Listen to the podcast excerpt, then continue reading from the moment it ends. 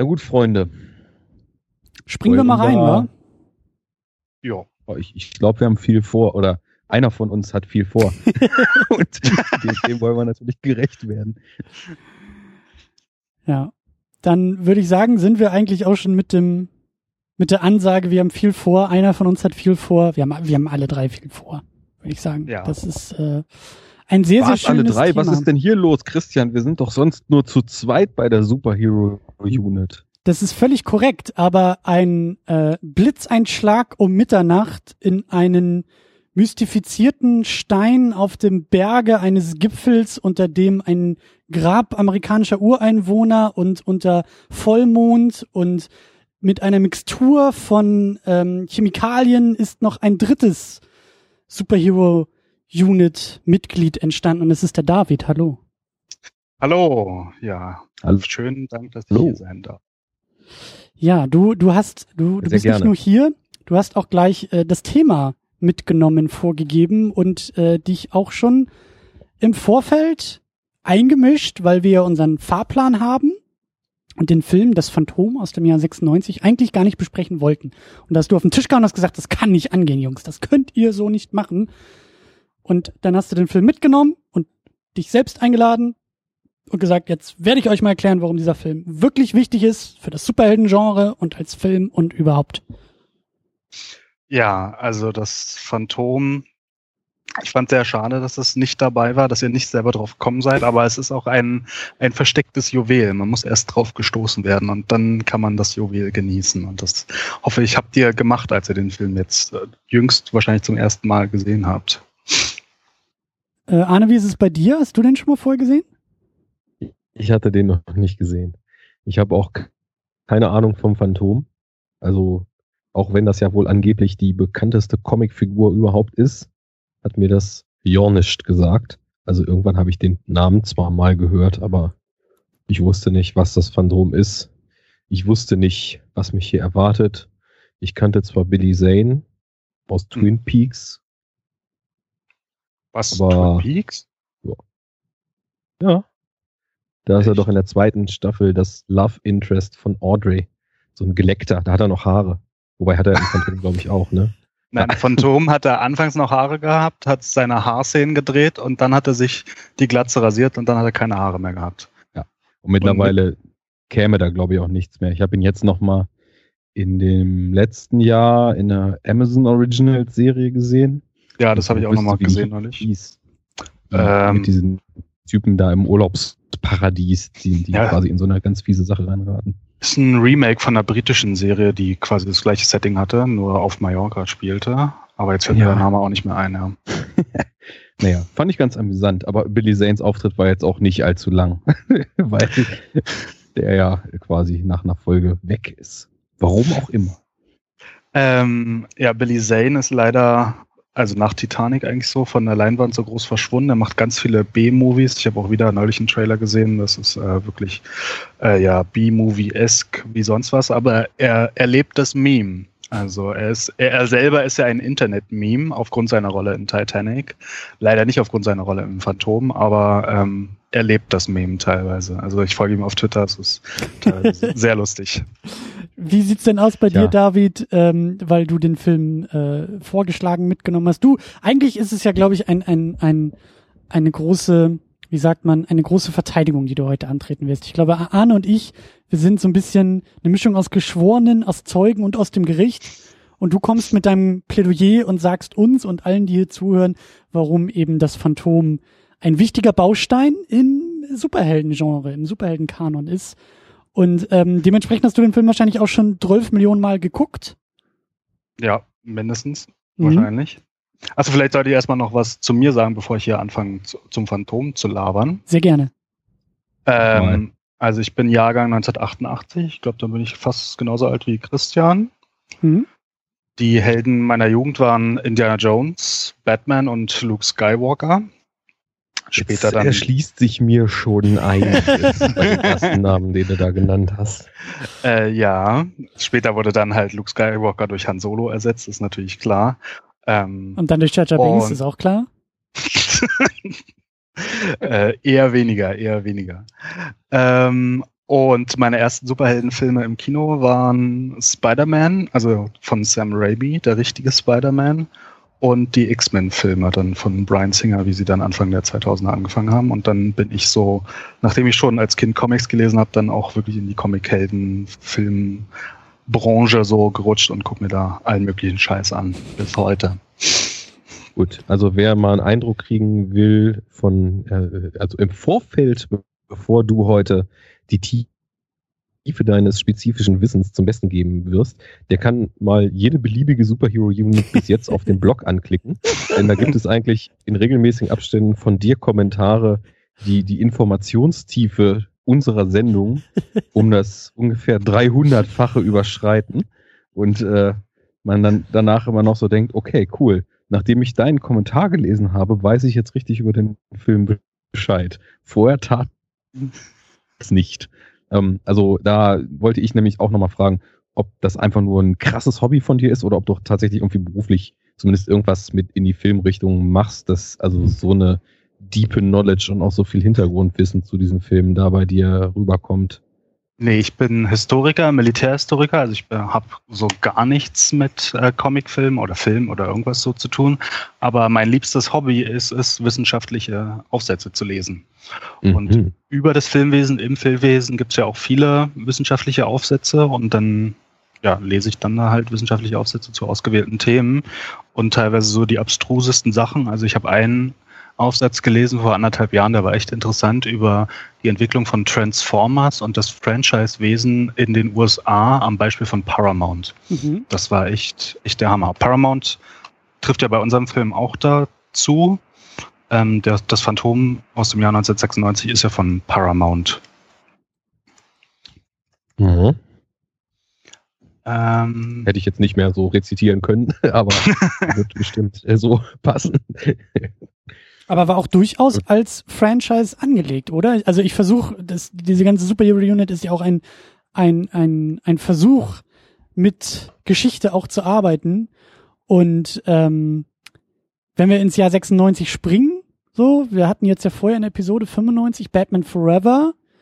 Ja, wir hatten, wir, wir, wir schwimmen, glaube ich, noch so ein bisschen auf diesem von Batman und Burton initiierten Hype herum. Und nehmen da jetzt so ein bisschen so die Ausläufe vielleicht, weil Schumacher übernimmt und Forever schon zeigt, in welche Richtung der Genre vielleicht auch gehen kann. Und ich habe das Gefühl, korrigiere mich da gerne, David, aber ich habe das Gefühl, dass das Phantom in diesem Kontext produziert wurde. Also ja, nee, doch ganz eindeutig. Also nach Batman neunundachtzig ging es ja gleich weiter mit Dick Tracy, The Rocketeer, The Crow, The Shadow, Die Maske und Judge Dredd. Und dann neunzehnhundertsechsundneunzig, Das Phantom war eindeutig noch in der Reihe. Und bereits ähm, kurz nach der Veröffentlichung von Batman hatte Paramount sich die Rechte gesichert. Mhm. Vorher war das der Film schon lange in der, in der sogenannten Produktionshölle.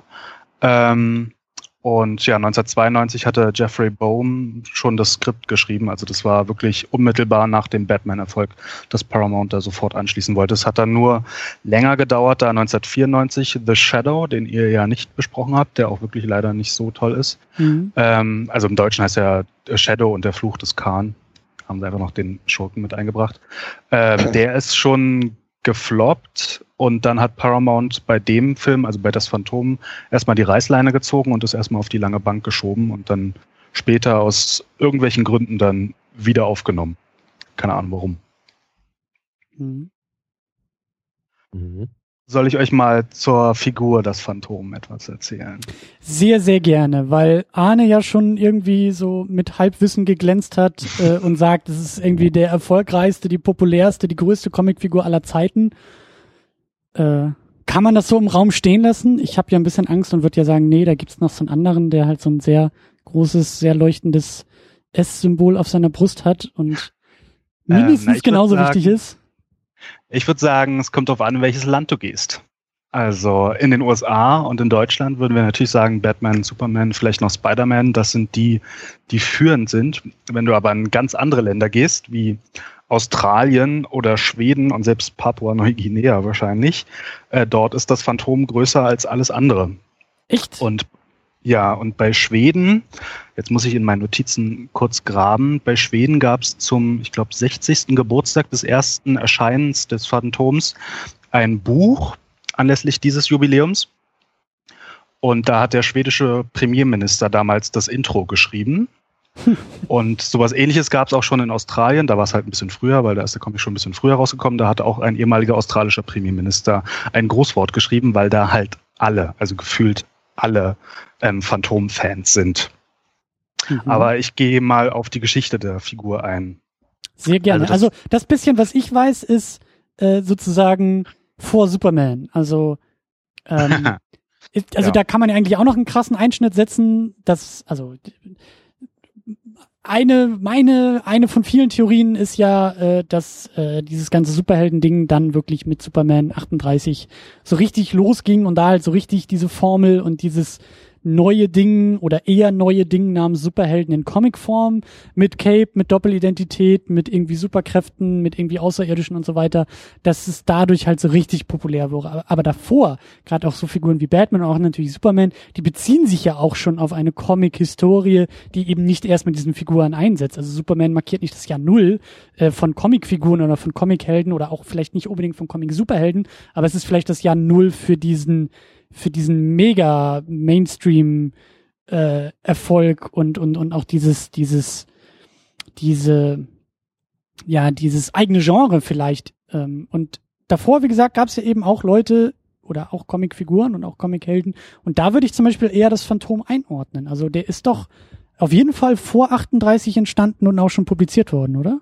Ja, eindeutig. Eine Frage, auch wenn ihr The Shadow nicht ges- besprochen habt hier im Podcast. Habt ihr denn den Film gesehen? Nee. Nein. Achso, okay. Äh, ich kann mich auch noch dunkel erinnern, weil der ist wirklich nicht so toll. Aber The Shadow gab es auch schon vorher, also jetzt schon in den dreißiger Jahren. Das war so ein Pulp Hero. Das waren vor allem so Radio-Shows. Ähm, und das, The Shadow ist halt jemand, ich weiß gar nicht, wie er sich transformiert, aber im, im Wesentlichen hat er eigentlich nur einen Schal um und seine Nase wird größer. Was im Film... was im Film mit Mister Baldwin einfach nur peinlich aussah.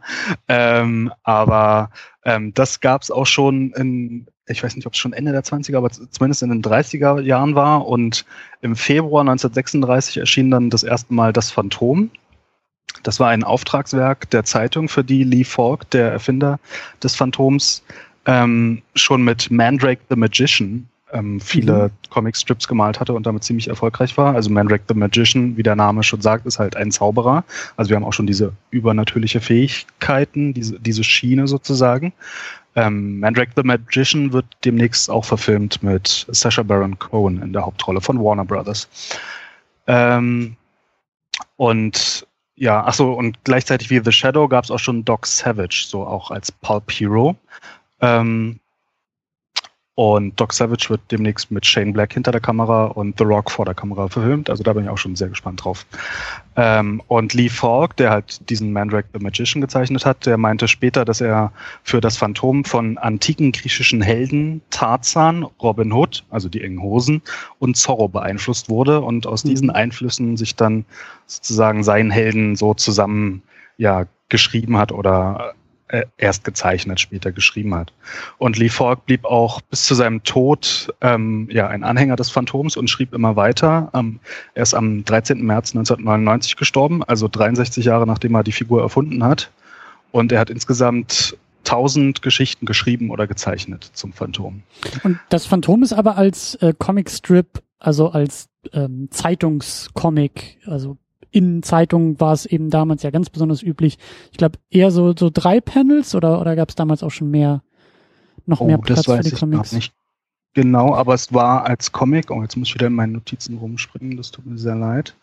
Ähm, gute Frage. Also bevor Superman rauskam, war es schon gängig, dass eben nicht Superheldengeschichten, aber dass eben viel so obskure Sachen oder Comedy witzige Sachen und so weiter, auch teilweise in so Sammelbänden rauskamen, die eben auch schon länger als diese Strips waren. Aber wenn man vom Strip spricht, dann sind es tatsächlich nur drei bis vier Bilder, die halt nebeneinander passten in der Zeitung, äh, weil ja, das eben das Format war. Also das waren wirklich so, wie man ursprünglich diese Garfield-Dinger oder so in der heutigen Zeit noch kannte. Ja.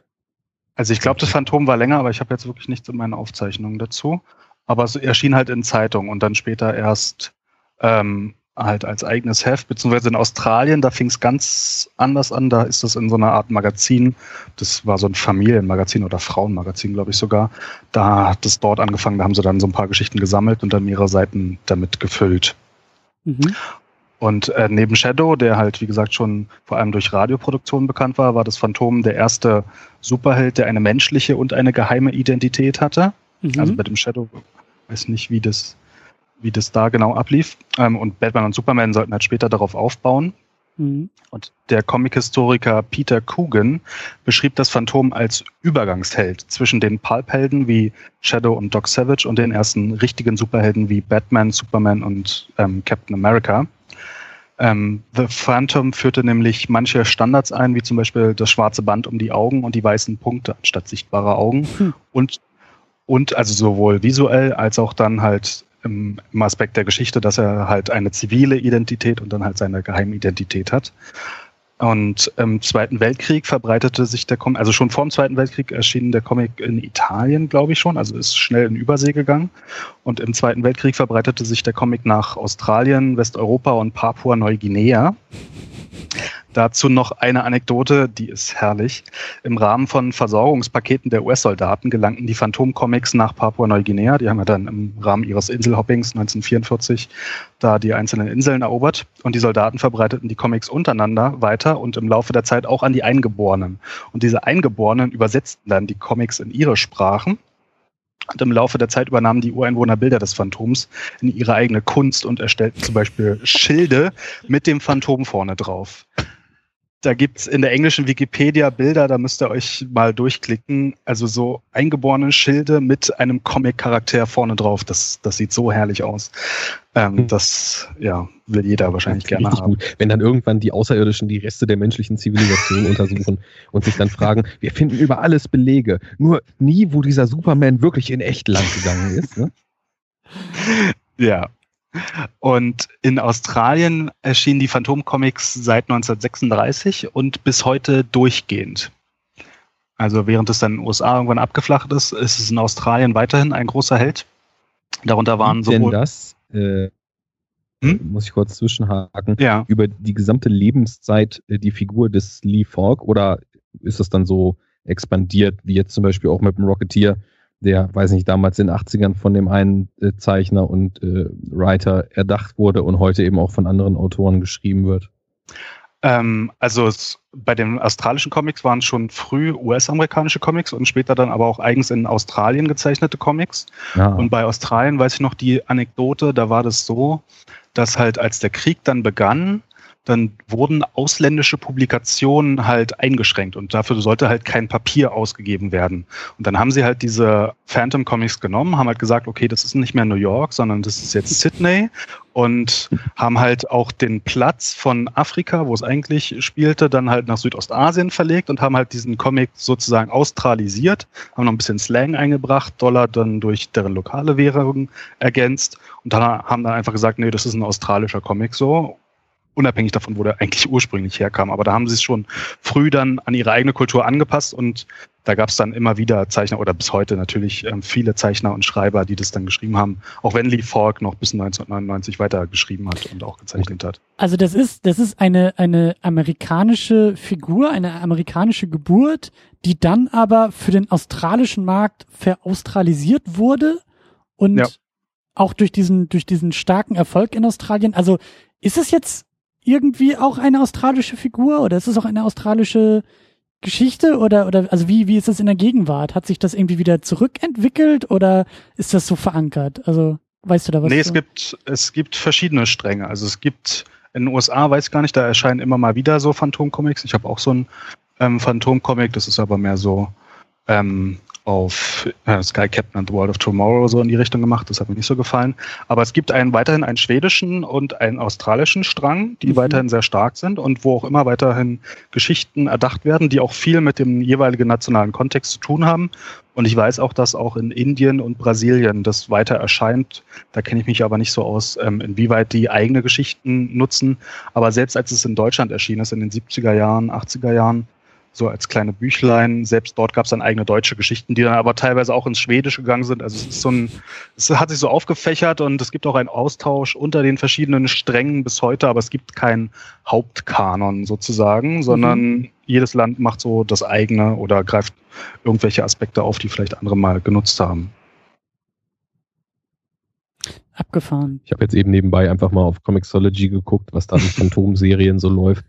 Und da gibt es, naja, ein paar zumindest, die man also eben auch jetzt heutzutage digital dann so kaufen kann. Und zum Beispiel auch zwanzig vierzehn gelaunchte Phantom-Serien, wo man ganz klar auch jetzt auf dem Cover sieht, dass er das mit seinen Knarren und mit seinem lila Outfit ist. Also sieht man auch die Gegner, also weil ich weiß, es gibt eine moderne Serie, da Da kämpft er dann gegen Organhändler und somalische Piraten. Also das ist dann der Versuch, das wirklich in die Gegenwart, in, auf aktuelle Themen umzumünzen. Äh, ich habe jetzt nur das Cover gerade gesehen. Achso, okay. Ganz aber ähm, naja, kann ja. sein. Aber das wird wahrscheinlich die U S-amerikanische Schiene sein, die nicht so üppig ist, wenn du meinst, da gibt es halt nicht so viel. Mhm. Ähm, ja, neben dem Namen Phantom hat der Held noch andere Namen, wie The Ghost Who Walks, Guardian of the Eastern Dark oder The Man Who Cannot Die. The Ghost Who Walks wird ja auch im Film ähm, mehrmals gesagt. Und das Ding ist auch, wenn man heutzutage googelt, also jetzt Arne, Geil, Arne bei, ähm, bei Comixology, da wird es wahrscheinlich noch gehen, aber wenn du normal auf Google gehst oder auf irgendeine Plattform, lass es Tumblr, Instagram oder sonst was sein, wenn du The Phantom suchst, dann findest du immer das Phantom der Oper. Das kotzt mich jedes Mal an, so, ich will halt The Phantom, ich will Lee Falks The Phantom finden, aber nein, man findet immer erstmal andere Sachen, weil der, der Name ist einfach zu generisch. Das ist vielleicht auch ein Problem in modernen Zeiten, die dieser Comic haben könnte. Mhm. Ähm, und von dem Namen The Ghost Who Walks leitete das Phantom, also in seiner eigenen Geschichte, den Namen Mister Walker ab, also im Film hieß er auch Kid Walker, ähm, unter welchem das Phantom sich in Gebieten außerhalb des eigenen Stammesgebietes ähm, bewegte. In den frühen Varianten der Comics trug das Phantom immer die Augenbinde und in Verkleidung als Normalmensch trug er eine dunkle Sonnenbrille drüber. Aber so, dass er dann jederzeit die Sonnenbrille abnehmen konnte und dann wieder The Phantom war. Das war jetzt im Film auch nicht so ganz. Das hätte ich ja super gefunden. Das wäre noch so ein bisschen so die Steigerung der Clark Kent-Brille. Ja, sozusagen. ähm, und in den neunzehnhundertsechziger Jahren sank die Popularität des Phantoms in den U S A. Den Phantom-Comics wurde immer wieder und wird auch bis heute, und nicht ohne Grund, ähm, Rassismus vorgeworfen. Mhm.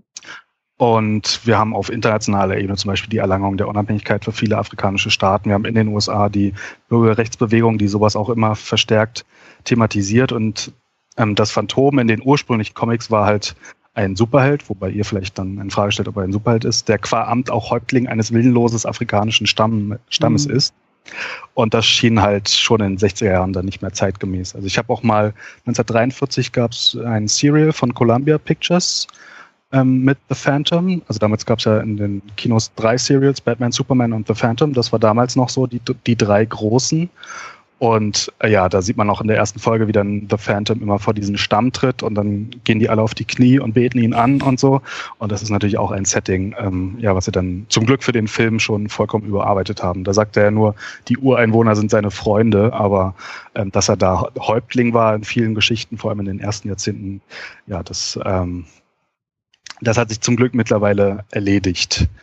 Und wie sehr also, ist denn, ja. wie sehr ist denn diese Figur auch ähm, mit der Zeit gegangen? Also ich fand das bei dem Film auch schon sehr interessant, dass der achtunddreißig spielt. Also bleibt die Figur irgendwie in ihrem Entstehungsjahrzehnt äh, grundsätzlich gefangen und wird einfach nur anders dargestellt, anders irgendwie beschrieben? Oder wächst das Phantom auch durch die Jahrzehnte und spiegelt, also ist das Phantom immer in der Gegenwart oder ist immer die eigene Gegenwart unsere Zeit der dreißiger Jahre?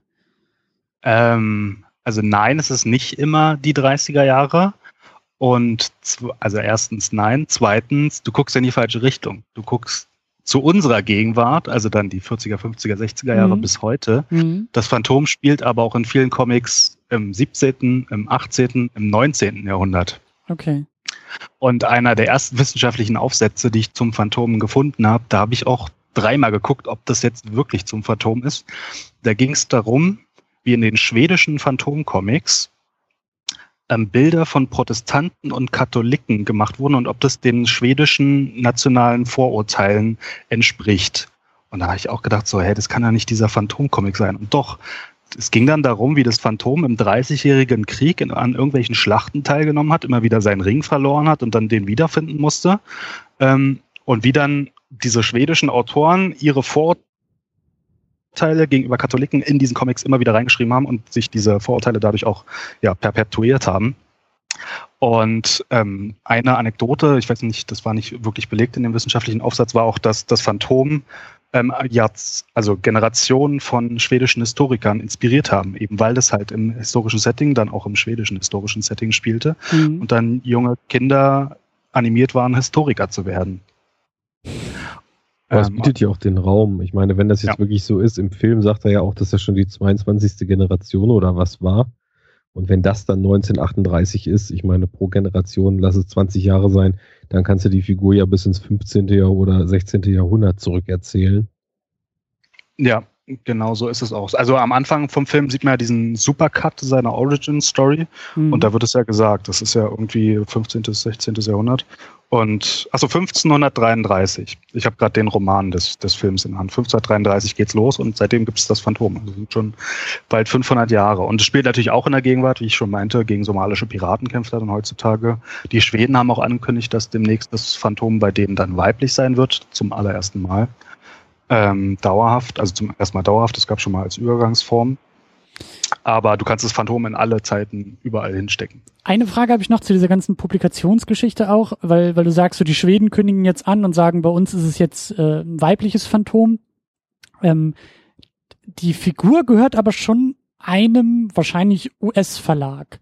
Oder ist das irgendwie, also gibt's, gibt's, gibt's da irgendwelche rechtlichen Möglichkeiten, dass wirklich jedes Land da so ein bisschen auch sein eigenes Ding fahren kann? Oder ist das irgendwo zentralisiert, gesteuert aus einem Verlagshaus in, in, in den U S A? Weißt, weißt du da nee. was dazu?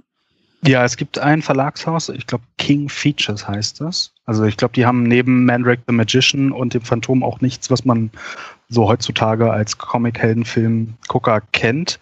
Und die lizenzieren das. Ähm, soweit sich das halt lizenzieren lässt. Also es gab einmal in den fünfziger Jahren, wollte dann Columbia Pictures die, das Serial nochmal neu auflegen mhm. von The Phantom und dann haben sie die Lizenz nicht bekommen und dann haben sie einfach den Helden Captain Africa genannt und haben, haben das Setting aber eins zu eins so behalten, haben teilweise sogar Szenen aus dem ersten Serial wieder recycelt.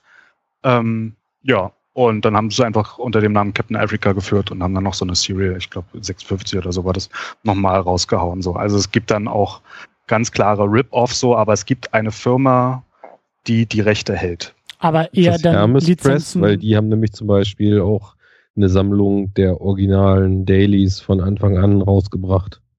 Ähm, ich habe gerade deinen Anfang nicht gehört, Arne, was hast du das, da? Ob das Hermes Press ist? Das habe ich noch nie gehört, das ist nicht, also die kann zwar sein, dass es der Verlag ist, aber das sind nicht die Lizenzhalter. Die, die Comics kommen halt bei Dynamite und bei Hermes Press, also zumindest die Serien, die ich jetzt hier auf die Schnelle gefunden habe. Und ne, King Features heißt es. Ich habe es nochmal rausgesucht. So. Ähm, ja, wie gesagt, die haben sonst nur Mandrake und The Phantom und sonst nichts, was man so kennt. Mhm. Wobei, wobei sie ja dann jetzt mit Warner Brothers auch schon verhandelt haben müssen, wenn die dann Mandrake the Magician verfilmen. Vielleicht greifen sie nochmal The Phantom auf. Keine Ahnung. Mal schauen, mal schauen. Achso, und dann habe ich noch hier den Fakt, seit zweitausendneun gibt es bei Moonstone Books, auch ein Comicverlag, den ich nicht kenne, eine neue Phantomserie, welche die Figur modernisieren soll. Ähm, das ist dann das, was ich meinte mit den somalischen mhm. Piraten.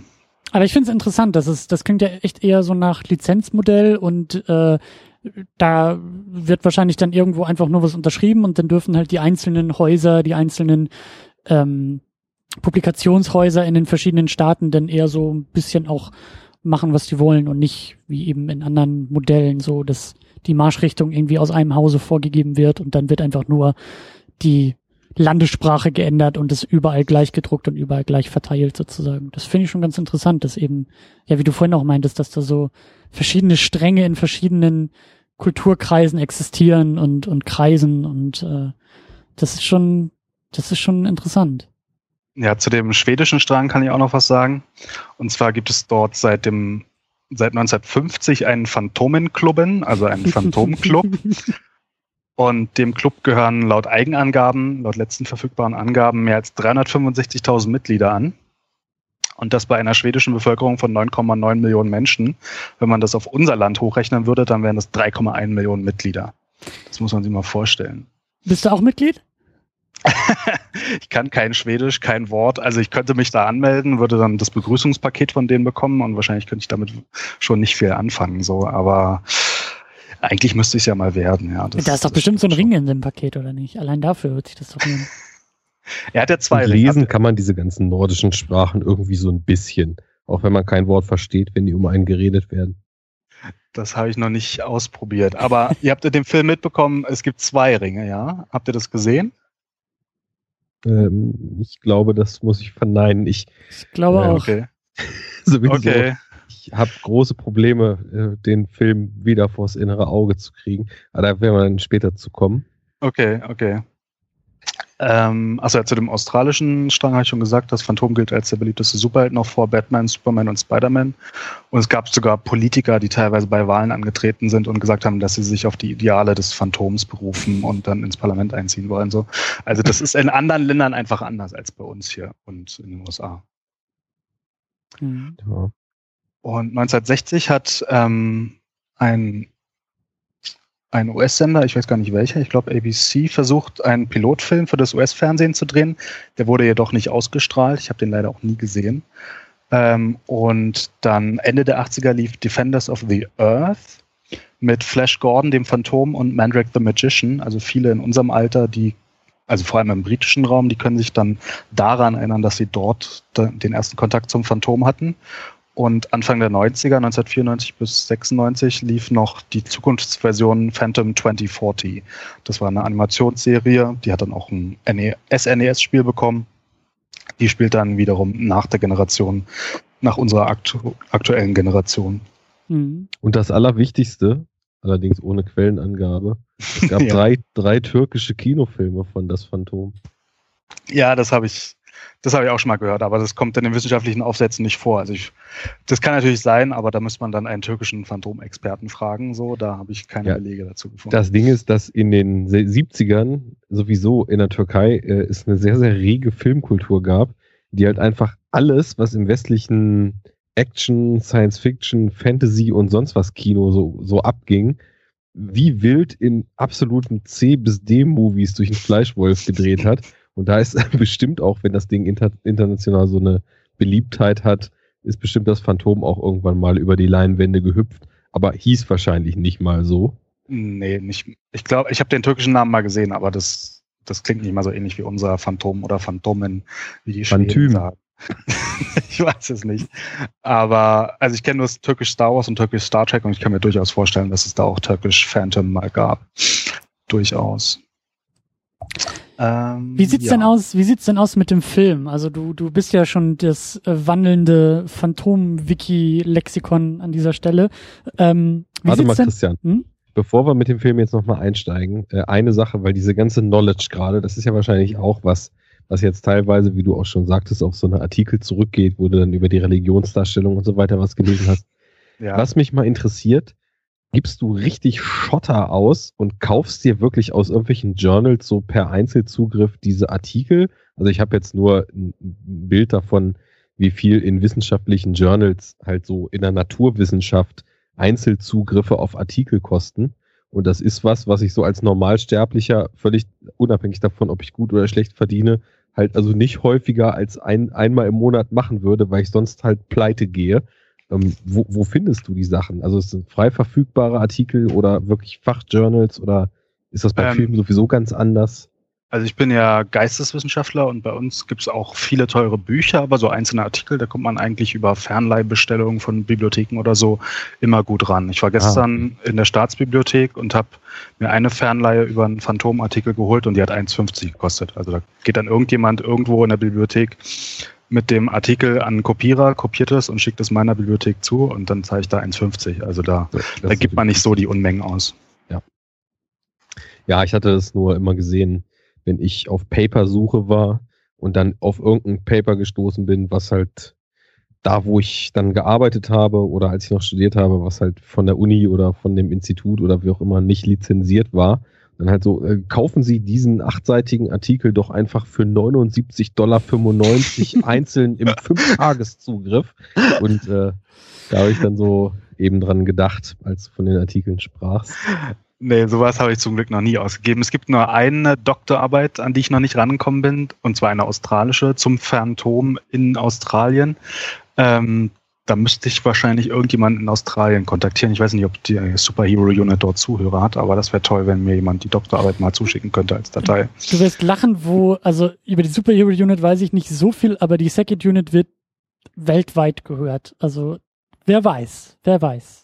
Ich, ich habe vergangenen Monat in San Francisco auch Second Unit und Superhero Unit gehört. Ja, wir also wurden so auch schon nicht. Irgendwie durch Asien-Trips geschleppt und äh, in China sitzen wir, glaube ich, auch irgendwie. Ich weiß nicht, wie wir das da durch die Firewall schaffen, aber anscheinend ist das irgendwie auch möglich. Also, ähm, ja, schließ es niemals aus. Und wer weiß, vielleicht sind wir auch irgendwo in Papua-Neuguinea auf irgendwelchen Schildern drauf gemalt oder so. Man weiß es ja nicht. Das wäre geil, ja. Das wäre geil. Ja. Ähm, zum Film. Also, wie gesagt, es gab diese Serials in den vierziger Jahren und dann halt den Rip-Off in den fünfziger Jahren. Und das Phantom geisterte auch lange als Idee für einen Film in der Pro- Produktionshölle von Hollywood rum. Und bereits in den neunzehnhundertsiebziger Jahren hatte Sergio Leone geplant, den Film zu drehen.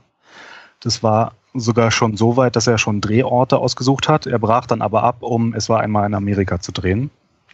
Leider. Ich hätte es eher gesehen, wenn er The Phantom gemacht hätte. Naja, und das, das Ding ist, ähm, bei Sergio Leone, ich habe mich halt vorhin, naja, auf der einen Seite gewundert, auf der anderen Seite passt es natürlich auch, aber als du die direkten Einflüsse des er- Erschaffers der Figur so aufgezählt hast, dass er eben nicht wirklich auch einfach den Standard Western damit genannt hat. Weil ich fand halt, also das Phantom reitet, das Phantom hat quasi seine zwei Colts links mhm. und rechts. Also das, das hat für mich alles schon sehr, sehr stark den Charme von ja, diesen klassischen Western, und deswegen hatte ich eben auch vermutet, ich wusste, dass die Figur halt alt ist, also alt im Sinne von, dass es die schon sehr lange gibt, und da, ich habe einfach mal so auf, aus, aus dem Bauch raus getippt, das ist wohl in der Hochzeit der Western, und in den dreißigern sind ja vier von fünf Filme Western gewesen, die da gedreht wurden am Fließband, deswegen...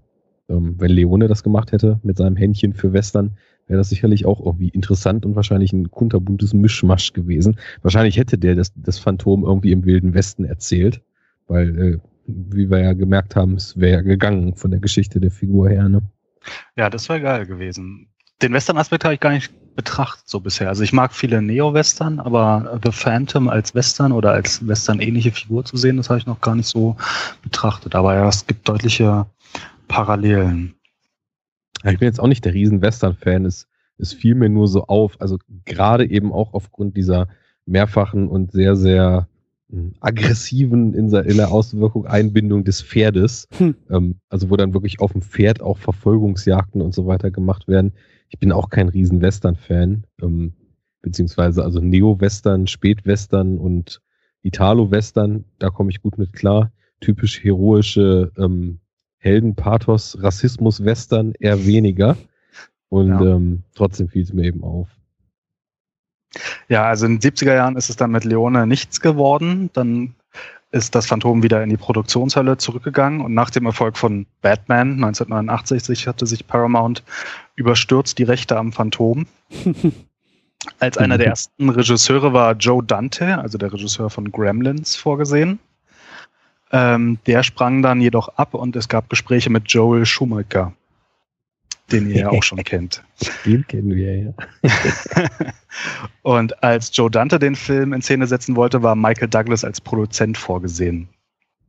Und unter der Aufsicht von Joe Dante hat er neunzehnhundertzweiundneunzig dann ähm, Jeffrey Boam ein Skript geschrieben, also zusammen mit Joe Dante sogar. Und sie haben das Phantom aber als, als Spoof, also eigentlich als Verarsche angelegt.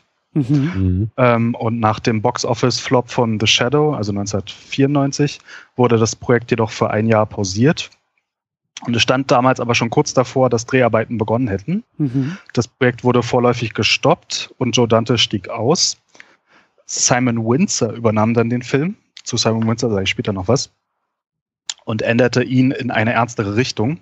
Und Dante sagte dann später, dass das Skript nicht groß geändert worden sei. Und er fand es schlimm, dass der Film auf einmal so ernst inszeniert wurde. Mhm. Mhm.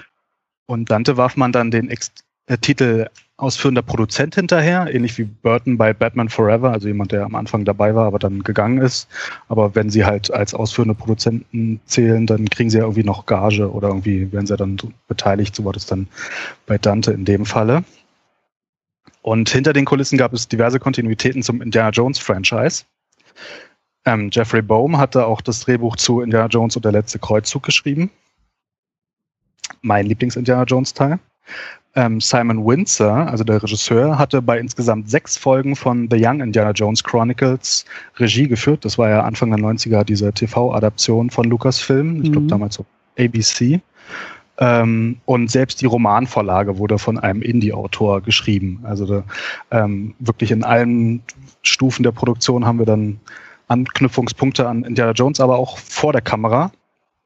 Und zwar Catherine Zeta-Jones, die damals noch wenige kannten, ähm, hatte neunzehnhundertneunzig ihre Schauspielkarriere begonnen und in, eine ihrer ersten Auftritte war in der Folge Daredevils in the Desert von The Young Indiana Jones Chronicles, damals mit Simon Wincer als Regisseur. Also das war, da hat sie, glaube ich, äh, so eine osmanische Bauchtänzerin gespielt, was natürlich auch wieder Whitewashing pur ist, wenn man eine Waliserin nimmt, aber ähm, ja, das, das so hat sie ihre Schau- Das gab es damals in Hollywood noch nicht, das Whitewashing. Das ist eine ganz ja, moderne noch, Erscheinung.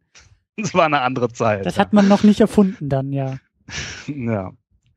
Ähm, und Kameramann war David Burr, also B U R R, ich weiß nicht genau, wie man ihn ausspricht. Der hatte bereits in Mad Max drei im Kamerateam mitgearbeitet. Und einer seiner letzten Jobs, die er in den vergangenen Jahren gehabt hat, war, er war der Kameramann der Second Unit von Mad Max Fury Road. Hm. Also auch wieder diese Australien-Connection, ähm, weil wir ja in dem Film auch einen teilweise australisierten ähm, Phantomhelden sehen. Das ist ganz interessant. Und Billy Zane war seit neunzehnhundertsiebenundachtzig ein Fan der Comicreihe. Das ist die einzige Comicreihe, die er jemals gesammelt hat. Er setzte sich bereits früh bei Paramount dafür ein, die Rolle zu bekommen. Und Lee Falk, der in den neunzigern noch lebte, lehnte ihn aber ab, da Billy Zane nicht so aussehen würde, als könnte er zehn Leute verprügeln. Also zehn Leute verprügeln ist das Zitat von Lee Falk. Und dann hat er ordentlich trainiert. Ja, das war neunzehnhundertvierundneunzig, also kurz bevor diese Spoof-Verfilmung anfangen sollte. Und dann hat halt Billy Zane angefangen zu trainieren und hat insgesamt zwei Jahre lang trainiert. Was man und, ihm auch durchaus ansieht in dem Film. Ja, in dem Film ist es so, dass sie ihm so einen Rubber-Suit gemacht haben, also wie bei Batman mit so einem ähm, Sixpack dann in dem Kostüm eingearbeitet und dann ist er aber zum ersten Drehtag gekommen und dann haben sie gesehen, wie er jetzt so aussieht und dann haben ja. sie halt diesen Rubber-Suit wieder zurückgebracht und haben ihm halt einfach nur einen hautengen Suit gegeben. Der braucht das nicht mehr, der Junge. Ja, der, der braucht das zu dem Zeitpunkt nicht mehr. Und bei Paramount, also weil Lee Falk ja eigentlich Zane ursprünglich nicht haben wollte, fasste man Bruce Campbell als männliche Hauptrolle und Jennifer Jason Leigh äh, als weibliche Hauptrolle ins Auge.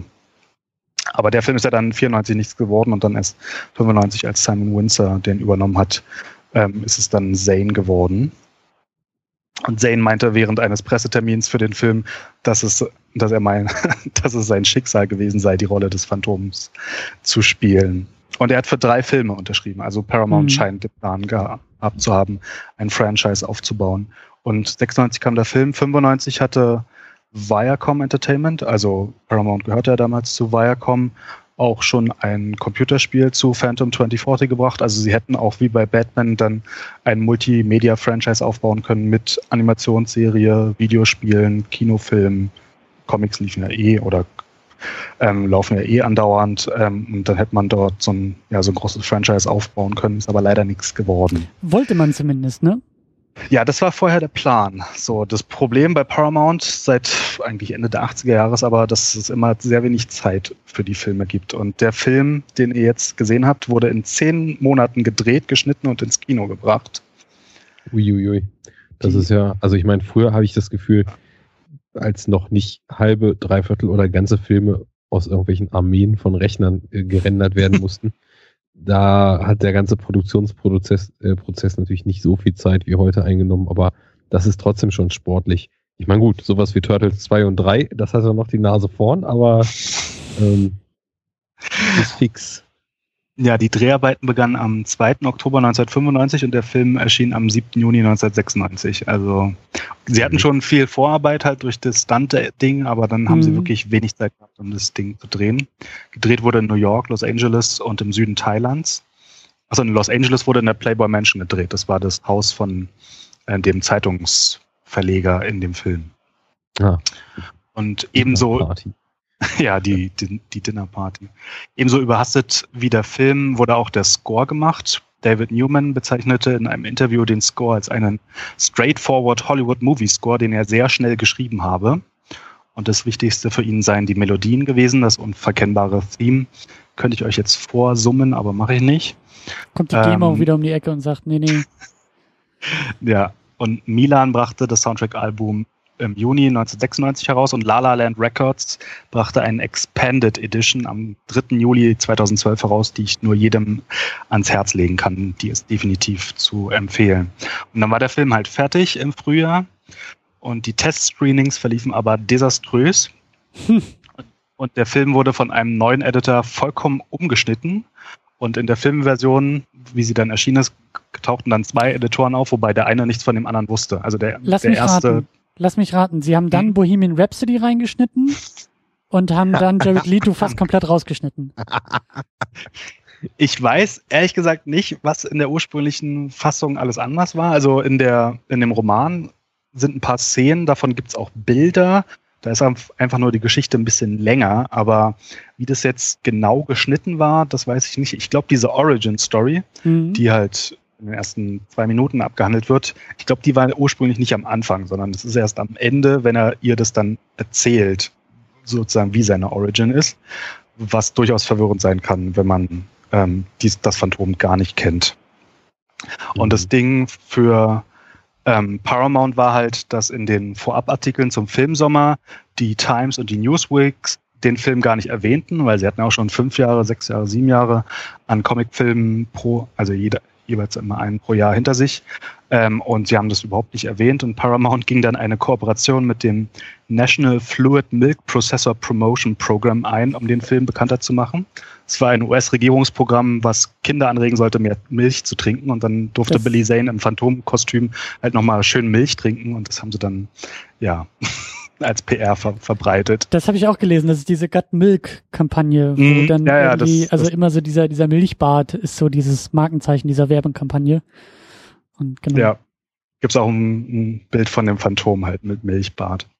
Ähm, aber Paramount hat halt eingesehen, vor allem auch aufgrund der Test-Screenings, dass der Film nicht ankommen wird und hat dann seine P R komplett auf Mission Impossible konzentriert.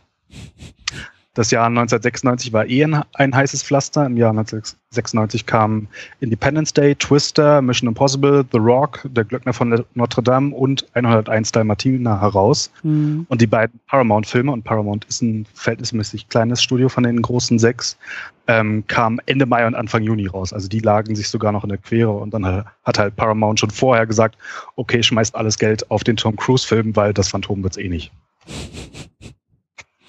Oh Mann. Und der kam ja. dann an. Ja, und dann kam der Film raus.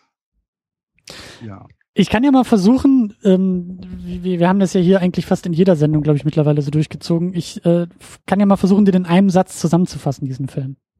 Ja, also die, das musst du sogar. Das die, ist Trademark jetzt schon, Christian. Ich wollte gerade sagen, die Superhero Unit patentierte Plot-Zusammenfassung. Folgende. Indiana Phantom, a k a. Kid Wayne, ja. a k a. Billy Zane, kämpfen sich durch die dreißiger Jahre, durch den Dschungel und durch einen von vielen Ursprüngen des Superheldenmythos. Was haltet ihr ja. von dieser, von dieser Zusammenfassung? Also auf der Meta-Ebene stimmt's, aber du sagst ja zur Handlung des Films eher weniger. Aber ja, das, also der Meta-Ansatz, der, der stimmt schon. Christian hat ja auch gerade sich selbst falsch dargestellt, als er davon sprach, dass er den Plot ja in einem Satz zusammenfasst, weil ja. jetzt hatte das immer mit viel zu tun, nur mit dem Plot des Films in der Regel nicht. Hä, das, aber also neunzig Minuten lang geht's doch genau um das, oder nicht? Naja. Also, na gut. Also ich weiß genau, worum es geht, aber Arne, was, wie würdest du es denn zusammenfassen? Ach ja, wie würde ich das zusammenfassen? Also ich, ich muss nochmal im Vorfeld einen kleinen Disclaimer loswerden, weil irgendwie ist das äh, so eine Sache, du hast den Film ja so und so gepitcht und ich habe ja auch von deiner Begeisterung ähm, im Vorfeld schon ziemlich viel mitgekriegt und habe bis jetzt ähm, einfach versucht, mich neutral zu äußern. Und ähm, bis jetzt. Ja, aber das, das geht halt nur bis zu dem Punkt, wo wir dann anfangen, auch konkret über den Film zu sprechen. Jetzt hört der Spaß auf, nicht, oder was? Ich will nicht so der Villain sein. Ich enthalte mich heute einfach komplett. Aber ihr seid doch Judge Dredd, ihr seid doch der, der Richter, der Ankläger und der Executioner in einem. Also wenn ich jetzt, wenn ich jetzt zusammenfassen würde, wie, obwohl ich erst vor zwei Tagen geguckt habe, meine Erinnerung an den Film ist, dann wäre meine Zusammenfassung: Lila, lilaner Mann macht irgendwas. So, aber da kommen wir nicht weiter mit.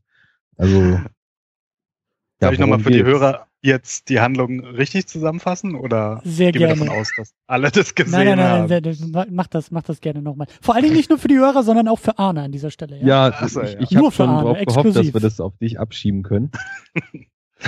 Also es gibt einen U S-amerikanischen Großindustriellen, Xander Drax, fängt mit X an, hört mit X auf. Der erfährt halt, dass es da drei Skulls of Tuganda gibt, also drei Schädel ähm, von der Insel Tuganda. Und wenn man die zusammentut, dann hat man eine Waffe, die halt alle Armeen auslöschen kann. Und er schickt halt seine... seine ähm, Handlanger dann auf, ein, auf diese Insel, weil er hatte erfahren, wo einer der Schädel ist. Die finden den dann auch, werden dann schon vom Phantom überrascht, welches halt gegen die Grabräuber vorgeht.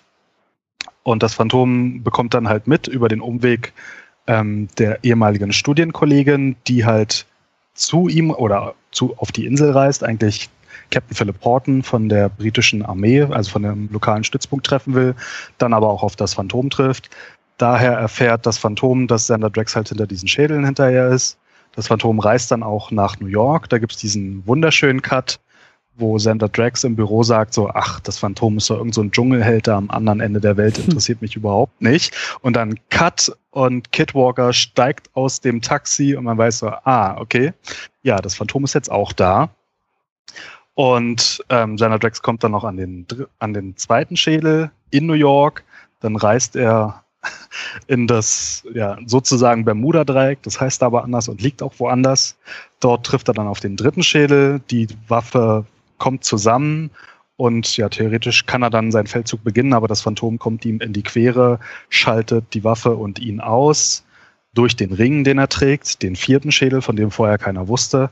Und auf dem U-Boot fahren halt die beiden weiblichen Hauptdarsteller oder Nebendarstellerinnen äh, und das Phantom dann raus. Ähm, Sie, ich habe schon wieder ihren Namen vergessen, verdammt. Ähm, sie hat halt schon mittlerweile mitbekommen, dass ähm, Kid Walker das Phantom ist und sagt ihm dann so, na jetzt nimm endlich deine Maske ab. Dann sagt er so, naja, das darf ich nur machen gegenüber den Frauen, die ich heiraten will. Und dann sagt sie so, hm, okay, tschüss und geht und fliegt weg. Also von den Geschlechterrollen würde ich sagen, es ist ein deutlicher Fortschritt gegenüber The Rocketeer, weil wir haben einfach eine Held, also eine weibliche Hauptrolle, die dann so sagt, ach, du machst mir einen Heiratsantrag, hm, okay, tschüss. Mhm. Und dann fliegt sie ähm, ja wieder zurück nach New York. Dankeschön. Das war für mich schon mal sehr hilfreich. Ähm, in Bezug auf sie, das war ja, auch ja. eine der Sachen, die ich mochte, weil es ist ja nicht nur so, dass sie eben dann in diesem Moment den Kopf beweist oder den, den eigenen Kopf beweist, sondern auch vorher ähm, nicht einfach nur Beiwerk ist, ja. sondern zum Beispiel in der großen Keilerei, als er sie vom Schiff befreit, da macht er, will er ja so den Gentleman machen, aber sie schaukelt das Ding also mindestens zu gleichen Teilen mit, ja. wenn nicht mehr als er. Das ja. fand ich ganz putzig. Das sagt er ja auch gegenüber dem britischen Captain dann so. Eigentlich hat sie sich selber befreit. Ich habe ihr nur ein bisschen geholfen. Mhm. Diana Szene, Palmer heißt sie. Die Szene fand ich auch einfach total großartig, diese, diese, diese Rettungsszene. Also äh, Arne, ich glaube, ich kann dem Film ein bisschen mehr abgewinnen als du, ähm, weil ich so, also ich habe den auch eher aus dieser, aus dieser historischen Brille so ein bisschen geguckt. Gerade so dieses, na, was, was, was für, äh, David, du hast es, du hast es im, äh, im Eingang so schön gesagt, dieser Übergangsheld. Ja, also so was für Grundzüge dieser ganzen Superhelden Äh, Geschichten finden wir denn hier schon? Und klar, Maske, Kostüm, Identität, Kräfte und so, aber eben auch dieses Damsel in Distress, was ja irgendwie auch immer dazu kommt, ja. Irgendwo ist da immer so eine verkappte Liebesgeschichte und so eine Dreiecksbeziehung, weil sie liebt eigentlich nur irgendwie den Helden, aber der Held ist ja eigentlich auch privat und diese, ne? Aber ich fand halt die Nummer hier so geil, dass er da wirklich so, ich hatte das Gefühl, dass sie da diesen diesen fast schon Parodiefaktor, ohne dass sich irgendwie lächerlich drüber zu machen, aber da, da, da hat der Film so so wahnsinnig viel Spaß gemacht in dem Moment, weil er springt so ins Bild, er kommt da so in dieses in dieses Boot und ist da zur rechten Zeit am rechten Ort und und steht auch in solchen Heldenposen und schwingt da auch so One-Liner und sie lässt sich von dem ganzen Scheiß halt überhaupt nicht beeindrucken, sondern äh, ja, rettet sich da eigentlich eher selber und das fand ich total geil, das fand ich richtig, richtig schön. Das haben viele, viele andere Helden und Heldengeschichten später nicht ganz so aufgegriffen. Also diese, diese Eigenständigkeit der, der weiblichen, der weiblichen Nebenrolle oder so, das verliert sich dann manchmal schon. Da kannst ja bis Deadpool in die Gegenwart gehen, wo sie einfach nur eine klassische Damsel in Distress ist, die halt, wenn es um die Action geht, halt gar nichts leistet oder so gut wie gar nichts. Ja. Und da haben wir dort aber beim Phantom schon eine deutlich bessere Frauenrolle im ja, sozusagen im Angebot. Mich hat's halt ein bisschen so an, also ne, ich kenne ja eher dann die Sachen, die später kamen, äh, mich hat's so ein bisschen an Lois Lane erinnert. Also für mich war das gut zu sehen, so, ah, vielleicht ist da schon, also vielleicht ist das der Referenzpunkt. Ich weiß, ich kenne die Comics ja jetzt nicht so sehr, ähm, aber äh, also weißt du, ob das in den Comics auch schon, also ob das, ob das die Figur schon immer war, eine eher selbstbewusste und selbstständige ähm, Nebenfigur, die sich auch also mal selber in, den Arsch retten kann? Oder, oder ist das jetzt eine Sache, die der Film uns präsentiert? Also in den die Comics, vor allem die alten Comics, habe ich ja nie gelesen. In dem Roman zum Buch geht es auch mehr darum, dass sie eigentlich eine Abenteurerin für sich ist und einfach das Geld hat durch ihren Onkel da, diesen reichen Zeitungsunternehmer. Und dass sie einfach machen kann, was sie will. Und dann reist sie halt in der Welt herum. Und in den Comics ist es aber auch so, dass die dann teilweise U N-Botschafterin dann in diesem fiktiven Dschungelstaat ist, also Bengala. Ähm, und dass sie, ich glaube schon, dass sie eher eigenständig ist und nicht einfach klassische Damsel in Distress. Mhm. Schönes Ding auf jeden Fall. Schöner Moment gewesen in dem Film. Durchaus, durchaus. Achso, ich kann ja noch mal was zur, zur Rezeption des Films sagen, als er dann raus war. Also die, die Reaktion, die jetzt Arne ähm, eher kurz gefasst hat. ähm, die New York Times schrieb, dass der Film nicht an die Besten seiner Zunft heranreicht. Würde ich neunzehnhundertsechsundneunzig vielleicht in Frage stellen, aber ja. Äh, Kim Newman vom Empire Magazin, Magazin schrieb, dass der Film ein gutes Gefühl vermittle, Billy Zane eine spaßige Darbietung abliefert, aber dem Gesamtwerk irgendwas fehle. Sie vergab drei von fünf Sternen. Und Roger Ebert, der berühmte Filmkritiker, schrieb in der Chicago Sun-Times, Zitat, das Phantom ist einer der bestaussehendsten Filme jeglichen Genres, die ich jemals gesehen habe. Das Phantom wurde von Jeffrey Boam geschrieben, der Indiana Jones und der letzte Kreuzzug schrieb. Der Film hat dieselbe halsbrecherische Energie der Indiana Jones Filme, aber es ist kein Indie in violettem Anzug. Er hat einen unverkennbaren Ton und eine eigene Atmosphäre. Zitat Ende. Ja, ja ich, und als großer ja. Indie-Fan stimme ich da Roger Ebert nur zu. Wollte ich gerade ja, sagen, so, das Fan. Ist doch eigentlich, glaube ich, dein großes Stichwort, oder? Du bist großer, großer Fan von Indiana Jones. Und äh, was, was kam zuerst, das Phantom oder Indiana Jones bei dir? Nee, Indiana Jones. Also ich habe das Phantom wirklich erst in den vergangenen zehn Jahren erlebt. Ich hatte da irgendwie ah, okay. mal das im Fernsehen aufgenommen, aber dann irgendwie lange Zeit nicht angeguckt. Dann habe ich es irgendwann angeguckt und mich groß verliebt, habe auch die Blu-ray geholt, habe ja, ja Roman zum Film, dann noch einen Roman von Lee Falk, ein paar Comics und halt die wissenschaftlichen Artikel, die ich dazu jetzt sammle. Also ähm, ich war schon längst Indiana Jones-Fan, als ich das Phantom kennengelernt habe. Aber das äh, passt dann ja irgendwie zusammen. Ich muss auch nochmal dazu sagen, also ich habe es ja jetzt schon so durchscheinen lassen, dass ich mit dem Film nicht sonderlich viel anfangen konnte. Aber ich will ja trotzdem versuchen, fair zu sein. Deswegen fällt mir das etwas schwierig, überhaupt irgendwas von mir zu geben. Ähm, also die Sache ist halt, ich, ich kann dem Film ja nicht vorwerfen, dass er einfach einen Haufen Sachen bedient, die einfach nicht so meins sind. Und ich glaube, dass es einfach ganz, ganz viel zusammenkommt, was nicht so meins ist. Und zum Beispiel, dass ich wirklich überhaupt nichts mit Abenteuerfilmen anfangen kann, ist schon mal der erste Punkt. Der das hier ist definitiv ein Abenteuerfilm, den wir hier geguckt haben. Also ja, würde ich auch sagen, definitiv. Ja. Und also, das ist, ich, ich bin ja überhaupt kein Fan mehr von diesen totschlagenden und gewichtigen Bezeichnungen wie gut oder schlecht oder äh, großartig, Meisterwerk und äh, so weiter, sondern Ich, ich bin ja in der Filmrezeption eh so unterwegs, dass ich glaube, dass also mindestens neunzig Prozent sowieso subjektives Empfinden sind und was gut, was schlecht. Es gab da in einem Podcast letztens eine schöne Diskussion drüber, was eigentlich normal ist und ähm, dass man normal ja gar nicht sagen kann und genauso äh, sagt man ja beim Filmemachen ja, dies ist gut, dies ist schlecht äh, weil, und dies ist normal, weil äh, das finden ja die meisten Leute gut, aber was ist denn überhaupt dann wieder gut? Also da tue ich mich sowieso total schwierig mit. Und ich, ich sehe in dem Film einige Sachen, wo ich mir denke, wenn das der eigene Cup of Tea ist, dann ist das bestimmt was, aus dem man einiges ziehen kann. Also mir ist zum Beispiel aktiv aufgefallen, dass er wirklich einige echt gut gemachte und auch ziemlich waghalsige, echte Stunts drin hat. Ne? Das ist ja auch mhm, was, ja. was man nicht mehr so nicht mehr so häufig sieht.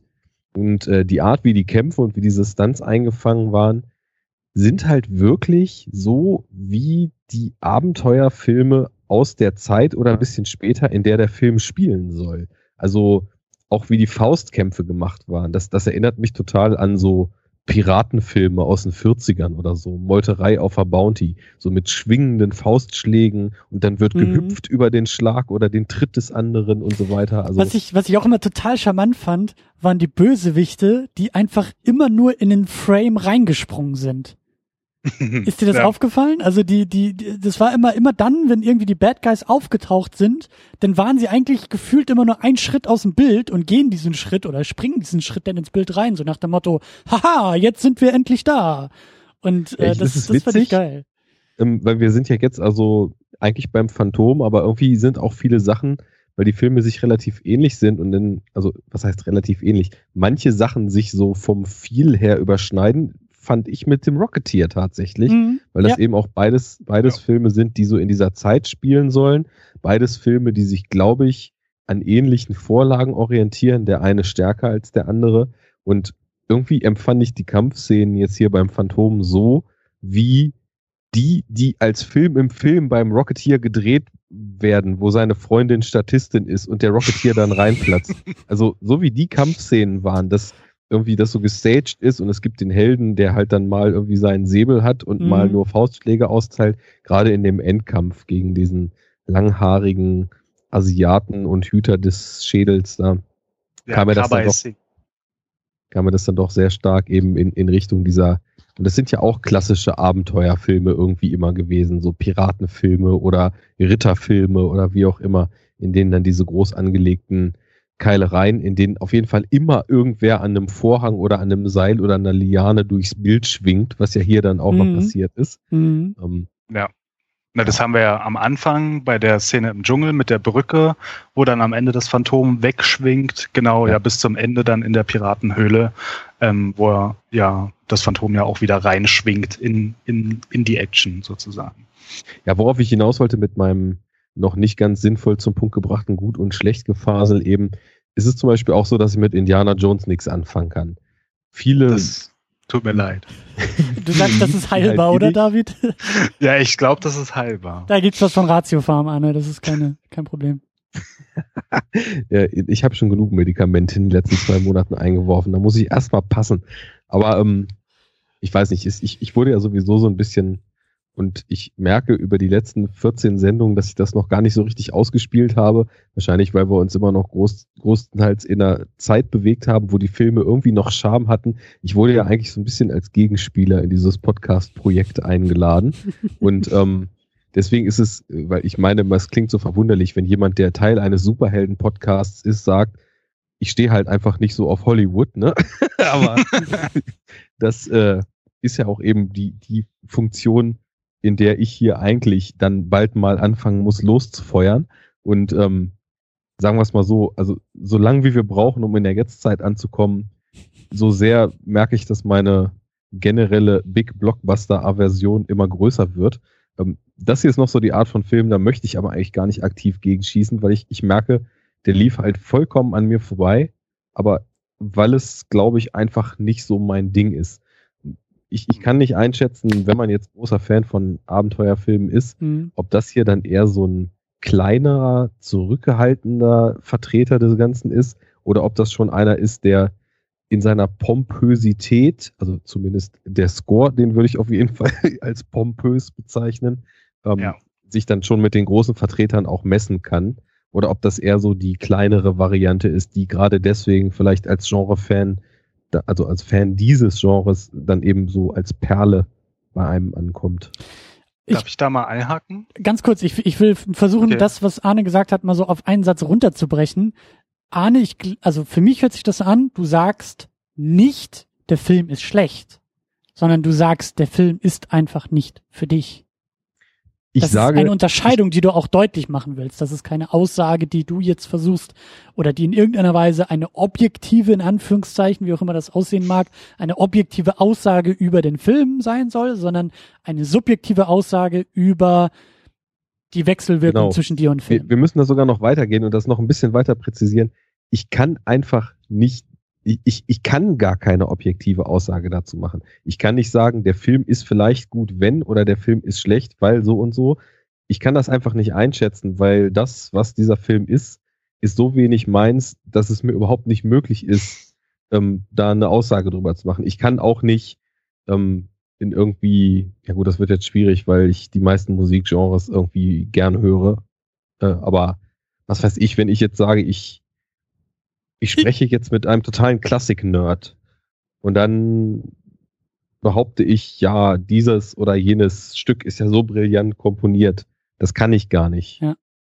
Weil ich habe keine Ahnung von Komposition und so weiter. Ich kann das, ich kann das hören und häufig, wenn ich das höre, dann merke ich, da tut sich was in mir. Oder das läuft halt voll an mir vorbei, aber da, da ist es dann eben nicht so, dass ich da das Gefühl habe, ich kann da überhaupt eine fundierte Aussage machen. Also ich kann nicht sagen, ob der das, was er macht, gut oder schlecht macht, weil ich viel zu wenig Basis auf diesem Level habe. Ne? Ähm, drei Sachen würde ich jetzt anbringen wollen. Erstens, Arne, würdest du denn Roger Ebert zustimmen, dass er gut aussieht oder wunderschön aussieht, der Film? Würdest du das wenigstens objektiv sozusagen zulassen oder hast du da schon so wenig aufgepasst, dass du dazu keine Meinung hast? Ich, ich war eigentlich der Meinung, ich hätte relativ stark aufgepasst. Ach so. Aber irgendwie ist dann halt, also zumindest an Bildern, nichts hängen geblieben. Ich fand es zwischenzeitlich unheimlich kitschig, als ja. sie unterm Wasserfall durchgeritten sind und so weiter. Was mir definitiv aufgefallen ist, dass der Film nicht billig aussah. Also der hatte in der Machart auf jeden Fall was Hochwertiges, was definitiv auch aufgrund dieser starken Stunts, also sowohl, hattest du ja eben schon gesagt, die Geschichte mit dem Laster am Anfang, als die Brücke reißt, oder die Flugzeugstunts, wo dann auf den Kufen geritten wird und aufs Pferd gesprungen wird und auch die Verfolgungsjagden et cetera. Also das war schon alles ähm, deutlich über B-Movie-Niveau. Ich hatte schon das Gefühl, dass das für Mitte der neunziger und für das, was er da tut, auf jeden Fall auch ein Film ist, in den Budget geflossen ist und wo nicht die inkompetentesten Leute dran gearbeitet haben. Insofern, ähm, ja, was, das ist auch wieder sowas, was ist wunderschön, ne? Also da hat ja auch so, hat ja auch jeder so seine Art von Film und seine Art von Bildern, ähm, die man eben schön findet und die einem in ihrer visuellen Ästhetik was geben. Ich würde zum Beispiel sagen, Thief von Michael Mann ist wunderschön, aber das ist halt irgendwie ein ganz anderer Film als äh, jetzt zum Beispiel der hier. Also es war nicht so, dass ich dachte, Gott, sieht der scheiße aus. Das ist vielleicht die, die beste Aussage, die ich dazu machen kann. Ich die hab, auch auf jedes keine... D V D-Cover gehört. Also ich habe nicht gesagt, Gott, sieht der scheiße aus. Ja, es gibt noch keine Blu-ray-Veröffentlichung in Deutschland ja, von dem Film, aber vielleicht könnten wir dann Paramount Deutschland davon überzeugen, dass sie das raufpacken. Das wäre doch mal eine Catchphrase. Aber zwei und drei, du wolltest drei Fragen stellen. Ja, äh, na, ich wollte an zwei, an drei Punkten einhaken, aber Punkt zwei habe ich jetzt schon wieder vergessen. Ähm, aber ich würde bei Punkt drei weitermachen. Vielleicht fällt mir Punkt zwei noch ein. Und zwar, ihr beide seid ja nicht mit Indie aufgewachsen, oder? Das ist korrekt. Jo. Ja, dann seid ihr jetzt nämlich gerade in einer ganz komischen Phase der Superheldenfilme. Also eigentlich schon seit The Rocketeer, aber jetzt mit Phantom, das ist wahrscheinlich dann der letzte Ausläufer. The Shadow habt ihr ja nicht geguckt. Aber das Interessante ist ja, dass sich Anfang der neunzehnhundertneunziger Jahre sich alle großen Studios, selbst Paramount selber, die ja Indie gemacht haben, dann an in Indie orientiert haben, obwohl Indiana Jones ja kein klassischer Superhelden ist. Also sie haben nicht halt gesagt, wir wollen Batman alle neu aufgießen oder wir wollen Superman neu aufgießen, sondern als The Rocketeer rauskam, hat Disney gesagt, das ist jetzt unsere Indiana Jones. Mhm. Dann geht Par- Columbia, was glaube ich, an The Shadow, auch wieder dreißiger-Jahres-Setting, Setting ist ganz klar, wir gehen in die Indiana Jones-Richtung und dann kommt Paramount aus deren Studio schon Indiana Jones kam und die sagen, okay, wir holen jetzt hier das halbe Team aus Indiana Jones zusammen, auch den Drehbuchautor vom letzten Film und der darf jetzt einfach weiterschreiben, als wenn es Indiana Jones wäre. Und die Frage ist natürlich, warum gerade Indiana Jones und nicht Superman, den es ja schon seit den siebzigern gab oder Batman, den es seit Ende der achtziger Jahre gab. Und da hatte ich in einem wissenschaftlichen Artikel zu Indiana Jones gelesen, dass Indiana Jones das erste prototypische Multimedia-Franchise war. Also es war halt ein Held, der ein fiktives Leben hatte von Ende des neunzehnten. Jahrhunderts bis halt, keine Ahnung, fünfziger, sechziger Jahre ungefähr. Und alle Filme konnte man dann da ablesen. Dann gab es Videospiele, die die Lücken gefüllt haben. Dann gab es Comics, die wiederum die Lücken gefüllt haben. Dann gab es noch Dutzende Romane. Da habe ich auch als Kind von Wolfgang Holbein, von einem deutschen Autor, Indiana Jones Romane gelesen. Da gab es ja keine Ahnung wie viele.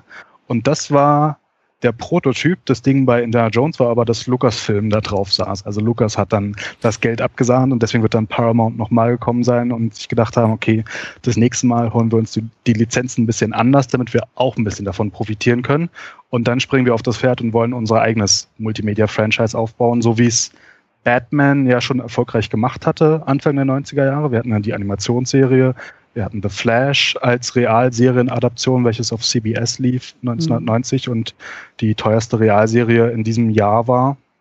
Leider nach einer Staffel abgesetzt wurde. Wir haben dann ähm, Comics, die Bezug nehmen auf die Filme. Wir haben die Videospiele basierend auf den Comics, auf den Filmen, auf allem Möglichen. Und es griff ja alles ineinander. Also es ging dann teilweise so weit, dass man dann auf den Homepages zu den Filmen gab es dann Links zu den Comics und so. Mhm. Das war ein Megaprodukt. Und D C hatte mit Batman dann, oder Warner hatte mit Batman dann diesen großen Wurf gelandet. Die anderen Studiobosse haben gesehen, okay, Lucas hat es mit Indie irgendwie auch gemacht oder mit Star Wars, wobei es ja da dann eher schrittweise losging. Also Ende der mhm. siebziger Jahre, da gab es Franchise-Wesen noch nicht, aber mhm. dann in den achtziger Jahren entwickelte sich das ja daraus, ohne dass dann noch weitere Filme kamen in den neunzigern oder lange Zeit für die neunziger Jahre. Aber ähm, ja, alle wollten halt ihren eigenen Indie haben. Und das ist jetzt nochmal so die, die deutlichste Hommage, wo Paramount nochmal Indie anschließen wollte, um da ein Franchise rauszupressen, aber ist dann leider nicht geworden. Ich mir war mir natürlich schon bewusst, dass Indiana Jones eine ziemlich starke Stahl, Strahlkraft hatte damals. Also ich bin ja schon mit Baujahr dreiundachtzig und nicht Indie als Kindheitsheld zu haben, schon eher die Ausnahme. Also normalerweise ist ja Indiana Jones dann tatsächlich so bei meiner Generation in einem Zug mit Star Wars eben genannt. Und dann wird man so angeguckt wie, Indie und Star Wars sind für dich nicht das Größte, was ist denn mit dir eigentlich los? Ähm, von daher könnte ich mir eben auch ganz gut vorstellen, dass diese Strahlkraft dann eben, naja, man könnte es äh, böswillig als Trittbrettfahrer oder äh, gut, gutwillig als von Indie inspirierte Stoffe dann eben nach sich gezogen hat. Ich find, es ich verläuft sich aber dann so Mitte der neunziger. Ne? Da ist das dann vorbei eigentlich, oder? Ja, The Shadow ist gescheitert, The Phantom ist dann auch gefloppt und dann kommt der siebenundneunzig kommt ja dann Steel, das geht ja auch in eine ganz andere Richtung und ähm, Batman Batman, wie, wie Superman wollte ich gerade sagen, Batman und Robin. Batman versus. Ähm, Robin, ja. Dann, Batman wie Robin. Dann hört es eigentlich auf, so, weil dann halt zu viele Studios dann doch auf die Nase gefallen sind. Rocketeer war ja auch schon Flop, dann ich, The Shadow, dann ich, ich will, ich will aber noch, ich will an diesen Gedanken nochmal anknüpfen mit, mit Indiana mhm. Jones. Ähm, also ja, für mich ist Indiana Jones und die, die Bedeutung dieser Filmreihe auch für Franchise-Building und Filmgeschichte tatsächlich ein blinder Fleck. Und äh, David, wir hatten ja auch schon mal ein bisschen drüber geredet und hoffen, das ja auch nochmal mit der Second Unit alles ein bisschen reparieren zu können. Aber gerne, ähm, äh, ich, also mir ist auch beim Schauen dieses Filmes, bei The Phantom, also ja, ich habe auch die Verbindung zu Indiana Jones gesehen und mir ist da folgendes Problem aufgefallen oder oder äh, folgendes Phänomen. Ähm, kennt ihr John Carter? Habt ihr mal diese Verfilmung gesehen von Disney aus dem Jahr zweitausendzwölf, glaube ich? Ja, ja, den so. Habe ich gesehen. Bei John Carter, ich ich war damals, äh, also ich hatte Bock auf den Film, ich habe mich da am Anfang auch mal so ein bisschen reingelesen, ich kannte die Figur vorher überhaupt nicht. John Carter war für mich ein unbeschriebenes Blatt und äh, ist ja von einem äh, William S. Burroughs heißt er, glaube ich, der auch irgendwie Tarzan erfunden hat, auch so eine so eine Geschichte, John Carter, diese äh, Princess of Mars Buchreihe, irgendwie auch so Pulp-Geschichten, glaube ich, aus den dreißigern, zwanziger Jahren oder sowas, Bücher eben in dieser Zeit, die er da rausgebracht hat. Und jetzt kommt nämlich der Knaller. Das Problem oder eines von vielen Problemen von dieser John Carter-Verfilmung aus dem Jahr zweitausendzwölf ähm, ist nicht nur meine These, aber das, das Problem ist einfach, dass es dir nichts bringt oder dass, dass du, dass du dir es ist die Vorlage für das gewesen, was später kam, aber in der Popkultur viel, viel breiter und größer rezipiert wurde. Also Star, Star Wars. Wars hat sich explizit auf diese Bücher, hat diese, hat diese Bücher explizit, implizit so stark verarbeitet und so stark aufgegriffen und natürlich adaptiert, transformiert und, und geremixt und so. Das ist alles gar nicht das Thema, aber uns waren so viele dieser eigentlich ikonischen John Carter Momente aus Star Wars schon bekannt, sodass dieses Problem auftritt, dass du als jetzt mal in Anführungszeichen unbedarfter Kinozuschauer, der nur die Filme guckt, davor sitzt und sagst, Moment mal, das ist doch Star Wars, warum ist das jetzt, warum fühlt sich das genauso an, warum sieht das genauso aus, warum ist das genau der gleiche szenische Moment wie damals bei Star Wars, das ist doch jetzt Quatsch, das ist doch von Star Wars geklaut, sehr überspitzt gesagt. Das Problem ist halt, dass in der Publikationsgeschichte das eigentlich das Original ist, aber in dem Moment, wo du das irgendwie Jahrzehnte später, nach diesen ganzen Adaptionen und nach diesen, ähm, ja, nach, nach, nach dem, was es groß gemacht hat, anknüpfst und sagst, wir machen es jetzt auch nochmal und weil wir das Original sind, dürfen wir das auch und müssen uns damit dann irgendwie vielleicht nicht neu auseinandersetzen, kaufst du dir einfach das Problem ein, dass es irgendwie geklaut aussieht, dass es sich irgendwie abgenutzt anfühlt. Und das ist auch so ein bisschen mein Problem gewesen bei The Phantom. Ja, das mag auf einem Comic basieren, der in den dreißigern schon publiziert wurde, als wahrscheinlich ein junger George Lucas das gelesen hat, als es so Figuren wie Indiana Jones noch gar nicht gab, geschweige denn im Kino solche Filme existierten. Aber dadurch, dass die in der Zwischenzeit im Kino gelandet sind und dass die aus diesem Comic-Medium mit Versatzstücken aufgreifen, neu interpretieren und dadurch quasi den Nullpunkt für viele von uns setzen, ist es so unglaublich schwer, dann irgendwie zehn Jahre später oder oder fünf Jahre später, sechs, sieben Jahre später mit einem Film aufzutrumpfen, der eigentlich irgendwie originaler ist, aber dadurch wieder abgenutzter wirkt, wenn ihr versteht, was ich meine. Ja, klar. Ja, also verstehe ich völlig und das, das Interessante bei dem Film ist ja noch, wenn ihr jetzt nicht die Superheldenfilme chronologisch geguckt hättet und ihr hättet das jetzt vor Batman gesehen, dann wäre es doch bestimmt nicht aufgefallen, dass der Film nicht aus den achtzigern ist, oder? Korrekt. Nee, der ist ja aufgrund seiner Machart auch zeitlich überhaupt nicht zu verorten.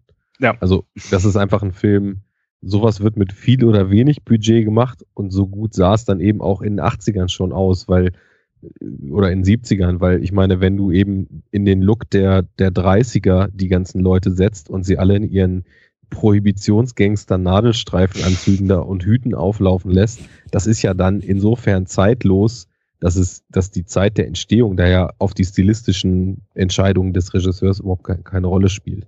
Und insofern ist der überhaupt nicht verortbar. Und er hat jetzt auch nicht so wilde Effekte, dass man da nun, also gut, ist die Frage, ob diese Lasergeschichten und so weiter, und es ist ja dann auch irgendwann so ein bisschen C G I schon drin, ob das halt dann in den siebzigern so gegangen wäre, aber das ist ja jetzt ein kleiner Anteil des Films, den du jetzt sicher nicht meinst, sondern du meinst ja so ein Overall Look and Feel. Ja, ja, das hätte man nicht sagen können. Ich muss aber nochmal jetzt zwischenhaken. Christian, bist du dir sicher, dass William S. Burroughs John Carter geschrieben hat? Der William S. Burroughs, der äh, Junkie und Naked Lunch und Interzone geschrieben hat und quasi Standardliteratur in einer jeglichen guten Drogenbuchsammlung ähm, veröffentlicht hat. Der heißt Edgar Rice Burroughs. Gut, Dankeschön. Weil William S. Burroughs ist ein ganz anderes Kaliber. Also. Und Edgar Rice Burroughs hat neunzehnhundertzwölf mit Under the Moons of Mars mit John Carter angefangen. Das ist über fünfzig Jahre vor Star Wars, muss man sich auch mal vorstellen. Ja. Mhm. Aber das ist ein interessantes Thema, was da gerade aufgemacht wurde, weil dieses, was fühlt sich wie das Original an und was ist eigentlich das Original und was kommt einem dann als abgedroschen vor, das ist ja was, das kann man oder ich zumindest sogar in meinem persönlichen Filmgeschmack irgendwie wiederfinden. Also ich habe es zum Beispiel oft erlebt, dass Zugang zu irgendwelchen Genres oder zu irgendwelchen Stilrichtungen oder so, da sehe ich einen bestimmten Film und der haut mich dann total um. Und dann sehe ich nach und nach immer mehr Filme. Und irgendwann kommt mir was unter, was eigentlich quasi so das Original dieser ganzen Strömung ist. Und ich habe schon so viel davon gesehen, dass es mir total abgedroschen vorkommt. Und dann muss ich mir immer erst wieder so aktiv bewusst machen, nee, nee, abgedroschen mhm. hättest du eigentlich den ersten Film, den du gesehen hast, aus der Strömung finden ja. müssen, weil der hat nämlich fünfundzwanzig Jahre später zum hunderttausendsten Mal das gemacht, was dir jetzt hier beim Original abgedroschen vorkommt. Und ja. äh, das, das geht mir mit Genres so oder mit Strömungen, das geht mir selbst innerhalb von Regisseuren, die ich sehe, so, dass häufig das, das Erste, was ich sehe, mir noch so am frischsten vorkommt und je mehr ich dann von einem Regisseur und so weiter sehe, da habe ich irgendwann das Gefühl, er wiederholt sich, wobei das, was ich am Anfang frisch fand, eigentlich die x-te Wiederholung des Ganzen war. Ich finde das, also du hast, du hast da vollkommen recht, ich finde deswegen äh, zum Beispiel auch immer noch, äh, ich meine gut, das werden wir auch noch irgendwann mal diskutieren, ich finde den ersten Avengers halt immer noch wahnsinnig originell und wahnsinnig gut in dem, was er tut, weil er eben nicht diese ganzen Referenzpunkte hatte von wegen Teambuilding und Universumbuilding und wir schmeißen jetzt mehrere Figuren in einen Film und das, was eben fünf Jahre später gefühlt eigentlich jeder Film äh, zwölfmal hintereinander macht, so. Ähm, aber was ich zum Beispiel eben auch noch ähm, stark machen möchte, ist sozusagen dieses, diese Zwickmühle, in der so eine Figur wie das Phantom jetzt dadurch ja auch sitzt, weil wie gehst du jetzt damit um? Also wie willst du das Phantom, ob es jetzt das Jahr sechsundneunzig ist, das Jahr zweitausendsiebzehn, ist jetzt gar nicht mal so relevant, aber wie willst du das Phantom eigentlich adaptieren? Weil, wie gesagt, du hast das Problem, wenn du es irgendwie, also wenn du dich an dem orientierst, was es später inspiriert hat, dann sagen alle, das ist ein Indiana Jones Rip-Off. Okay, hm. Ähm, dann wirfst du es halt eben auch noch irgendwie oder belässt es in den dreißiger Jahren, äh, dann kaufst du dir eigentlich auch jede Menge Probleme damit ein.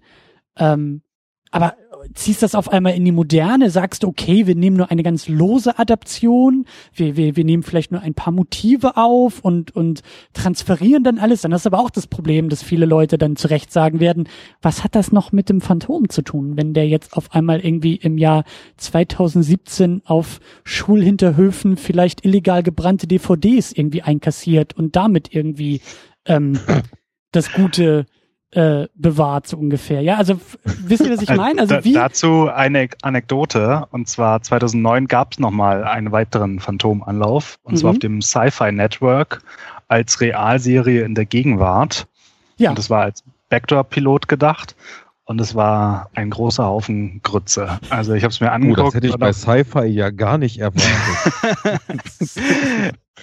Na, ich habe ja gedacht so, du magst das Phantom, gibst du dem mal eine Chance, aber es war einfach nur Kacke. Also man kann es nicht anders bezeichnen. Und ja, es wurde halt keine Serie draus und seitdem ist es halt wieder in der Produktionshölle. Mittlerweile gibt es wieder Planung für einen Film. Also zweitausendvierzehn ist da die aktuelle Information, aber keine Ahnung, ob das dann wieder in der Gegenwart spielen soll oder halt wieder zurück in die dreißiger Jahre geht. Also ich als Historiker finde ja, diese zwanziger, dreißiger Jahre Setting oder im Falle von Wonder Woman jetzt Erster Weltkrieg wunderbar und wünsche mir alle Superheldenfilme nur in diesem Zeitraum. Ich knüpfe da gerne an und sag, ich finde die Idee eines Period Piece innerhalb der, also der realweltlichen Entstehungszeit von diesen Comicfiguren finde ich super spannend. Also lass Marvel da das Universum bauen, lass Fox da irgendwie ab achtzehn arbeiten und das Blut spritzen lassen und irgendwie die die zotigsten Gags einbauen. Liebes D C, nachdem ihr Snyder endlich rausgeworfen habt, guckt doch mal, wie ein Superman in den dreißigern, ein Superman-Film in der Gegenwart gedreht, der aber in den dreißigern spielt, wie sowas aussehen könnte. Oder gerne auch ein Batman, der irgendwie neununddreißig äh, verortet ist. Sowas sowas fände ich halt irgendwie mal heiß. Also wenn wenn wenn das wenn diese Idee der zeitlichen Verortung des Period Piece, wenn das mal neu entdeckt würde für Superhelden, das wäre doch mal geil. Oder halt eben ein Spider-Man, der in den sechzigern spielt, weil da, glaube ich, Ende sechziger ist er, glaube ich, entstanden oder erfunden worden, so. Äh, greift sowas. Oder die Fantastic Four, ja. Ich meine, das ist doch äh, äh, Swinging Sixties ohne Ende, ja. Also macht das doch mal. Zieht, zieht sowas irgendwie mal auf. Ja, ähm, da hat man ja in der Fantastic Four Serie äh, Sendung schon drüber gesprochen. Aber ich würde mir halt irgendwie mal wünschen, dass man noch ein bisschen mehr draus macht dann, wenn man dann schon in diese Periods reingeht. Natürlich ist jetzt nicht per Gesetz, es ist auch ein bisschen abgedroschen, wenn man sagt, alles, was in den dreißigern spielt, muss mal so ein richtig knallharter Film noir sein und nicht nur so angedeutet. Ähm, aber ich meine, wenn im Endeffekt die Showdowns dann im, und das zitiere ich jetzt einfach mal aus dem Film, Dschungel stattfinden und äh, der Held sich da aus an, an Lianen von einem Baum zum anderen schwenkt und mit dem Pferd durch die Gegend reitet, dann ist das doch eigentlich total egal, in welcher Zeit das spielt. Das muss doch nicht in den dreißigern spielen. Ich würde natürlich schon in diesem Film jetzt hier als eine der Sachen, die mir daran gefallen haben, zum Beispiel, wie so dieses klassische New York eingefangen wurde. Ähm, mhm. Das würde ich schon loben. Das ist schon schön gemacht gewesen. Ja. Also wie sie dann wirklich die ganzen alten Autos auf den Straßen eingesetzt haben. Und das wirkte schon sehr stimmig. Also Hut ab auf jeden Fall. Das, da ist was das Production Design und eben auch die Konsequenz und auch Kleinteiligkeit des Ganzen betrifft, ist da schon viel Arbeit reingeflossen. Aber ich denke mir, und das, das erinnert mich wieder an das, was ich bei dem Fantastic Four auch tatsächlich gesagt habe, warum denn nicht mal ein bisschen mehr ausflippen?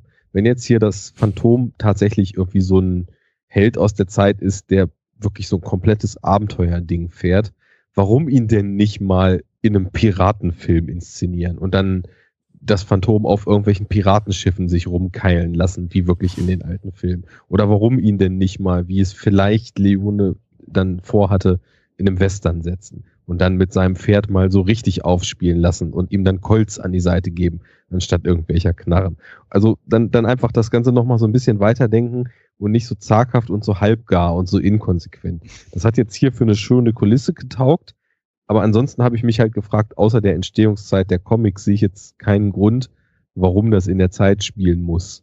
Natürlich bin ich kein Vertreter davon, dass alles immer einen Grund haben muss. Es kann natürlich auch einfach mal sein, dass man das wählt, weil man das cool findet und fertig. Also da muss man jetzt irgendwie keine Grund. Tief...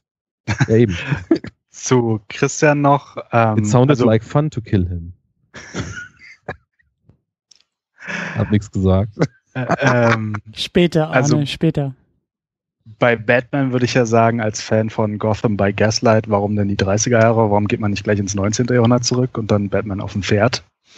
Das wäre geil, aber ja. Generell stimme ich dir, Arne, auch zu. Also ich meine, das Phantom als Piratenfilm, als Western, von mir aus gerne. Also ich würde mir alles angucken. Davon. Aber das Problem ist, damit es als Piratenfilm funktioniert, muss Johnny Depp wieder die Hauptrolle spielen. Das sind ja die einzigen Piratenfilme, die man irgendwie in Hollywood machen darf. Das erleben wir jetzt dieses Jahr zum Glück zum letzten Mal und dann ist vorbei. Meinst du? So. Äh, vielleicht ich hoffe wir schon. Ja von so, von so alten Abenteuerstoffen tatsächlich jetzt auch mal wieder ein Revival, weil es kommt ja auch ein Moby Dick Remake, wenn ich mich da recht entsinne. Okay. Und irgendwas muss ja Hollywood sich als nächstes Standard-Sujet zum Remaken aussuchen. Und ähm, ich denke mal, also die zwei Marschrichtungen sind entweder bald gibt's nur noch Anime-Realverfilmungen. Oder ich glaube, nach Ghost in the Shell ist der Zug abgefahren. Ja, der ist auch gefloppt. Da wird Paramount nicht weiter drauf setzen. Was ich ehrlich gesagt schade finde, weil mir der eigentlich echt ziemlich gut gefallen hat. Aber das ist ja nun jetzt nicht hier Teil der Sendung. Wobei man im Endeffekt auch in der Superhero Unit in zweitausendsiebzehn, also respektive besprochen in zweitausendfünfundzwanzig, auch die Frage stellen könnte, ob der Major in Ghost in the Shell nicht auch eine Art Superheld ist. Mhm. Oder die Major-Inkarnation, die man jetzt in dem Realfilm sehen konnte. Die war nämlich schon ganz schön badass. Aber davon mal abgesehen, ähm, ich könnte mir schon vorstellen, dass also tatsächlich diese ganz klassischen Dinger jetzt bald mal wieder aus der Mottenkiste geholt werden und dann auf welche Art auch immer dann ihre Remakes verpasst bekommen. Na, wir haben ja vor ein paar Jahren... haben wir ja gerade gehabt. So, ja, das sowieso. Aber The Lone Ranger hat ja Disney auch versucht. Das ist ja eigentlich auch genau. So ein ganz, ganz alter Stoff. Das war ja auch so ein Mix dann aus Pirates of the Caribbean und einem Superheldenfilm in einem Western-Setting. Ich fand den ganz lustig, aber der kam jo. leider nicht so gut ab. Der hatte einen geilen Showdown mit den zwei Zügen am Ende. Das war halt so drüber, dass man einfach nur Spaß haben konnte damit. Das ja, und geiler Soundtrack von Hans Zimmer. Definitiv. Ja. Ja. Gut, ähm, dann würde ich sagen, äh, lasst uns vielleicht so diese ganze ähm, Period Piece, Indiana Jones, ähm, Look and Feel äh, Geschichte vielleicht ein bisschen abschließen, weil ich würde natürlich im Rahmen dieses Formats auch nochmal sehr gerne über den Helden sprechen und über jetzt Heldentum. Schon? Naja, schon. Wir sind hier nicht bei Enough Talk, Arne. Ich habe da so meine Mittel und Wege, dich immer weiter in die Richtung zu tweaken. Nein, können wir natürlich machen. Also ich, ich weiß nicht, was so konkret am Film jetzt als großen Fan des Films dann zum Beispiel auch David noch am Herzen liegt, so an Themen. Ähm, na, beim Helden würde ich interessant finden, wenn wir mal diskutieren, der Held als Held der Großstadt, mhm. also Batman in Gotham City und Superman in Metropolis, da sind ja sowohl die Figur als auch die Stadt eng miteinander verwoben und das haben wir jetzt hier beim Phantom ja nicht. Hat es vielleicht deswegen nicht funktioniert oder kommt es deswegen auch in der Gegenwart nicht mehr an, weil man, wenn auch fiktiv, irgendwie eine Stadt dazu haben muss. Das haben wir jetzt nur in New York in Anzeichen gehabt. Ähm, oder halt Helden als U S-amerikanische Helden, weil wir hier einen teilweise australisierten Helden gehabt haben. Sowohl hinter der Kamera merkt man das auch, vor der Kamera, naja, es wird dann halt in Südostasien gedreht, weil es ist dann halt die Variante, die australische Variante, dass es halt nicht in Afrika spielt, sondern in Südostasien. Mhm. Ähm, aber ob, ob andere Superhelden auch funktionieren könnten. Würde ich, würde ich, würde ich beides gerne machen. Ähm, ich würde vorher aber noch äh, ein bisschen versuchen, das Phantom als Helden zu beschreiben. Für dich, David, du kennst den Film in- und auswendig. Ähm, aber ich würde es, glaube ich, auch, auch äh, also für mich persönlich würde ich ein bisschen Äh, erst noch benötigen, ähm, ja, ihn einzuordnen, ihn vielleicht auch noch ein bisschen zu beschreiben, weil ich fand schon interessant, dass er ähm, ein Held ist, der für mich in diesem Film eingeführt wurde, in der in der in der großen Eröffnungs, im großen Eröffnungs, äh, in der großen Eröffnungsszene, als ein Held, der sich auch bemühen muss. Also ein Held, der äh, auf dem Pferd reitet und auf den fahrenden Lastwagen springt und den Bad Guys eine runterhaut, aber das Ganze, also ähm, obwohl er irgendwie übernatürliche Wurzeln hat, ist er trotzdem ein Held, er muss arbeiten, er muss für sein Heldentum arbeiten.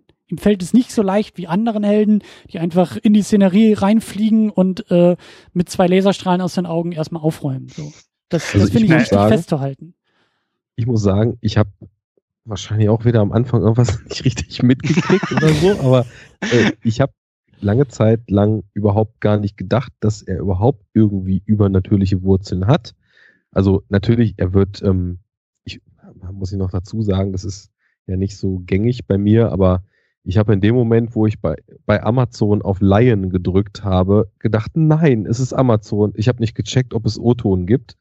Und es oh. gab natürlich keinen O-Ton. Mhm. Deswegen durfte ich mir die gesammelten Synchronstimmen von Keanu Reeves, Terence Hill, Steve Urkel und oder beziehungsweise SpongeBob und äh, noch so ein paar andere Kandidaten da anhören. War ich das ähm, etwa? Ja, ähm, deswegen, da, vielleicht ist das auch was, was mich noch ein bisschen gehindert hat, so richtig in den Film reinzukommen, wobei ich halt nicht so der O-Ton-Nazi bin, dass ich jetzt äh, wirklich total verschmähe. Also ich sehe halt auch, ja, ich habe mein, die Hälfte meines Lebens Filme in Synchro gesehen, das geht auch heute halt noch. Nichtsdestotrotz, ähm, wo wollte ich jetzt hinaus? Ach genau, ich habe ähm, gar nicht so richtig gedacht, dass er überhaupt irgendwie eine Superkraft hat. Er wirkte für mich halt einfach wie ein sehr agiler Typ, der gut kämpfen kann, der beweglich ist, der hohe Reakt- also gute Reaktionen hat, ähm, gut austeilen und einstecken kann, furchtlos ist, was natürlich auch so im Kontext des Abenteuerfilms unheimlich wichtig ist.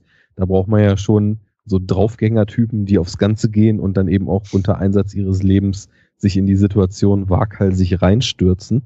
Aber ich dachte halt einfach die ganze Zeit, jo, er, er kommt da scheinbar aus diesem Urwaldstaat äh, und ist da wohl aufgewachsen und kann halt gut kämpfen. Und, aber genau, er hat doch diesen Ring, die oder nicht?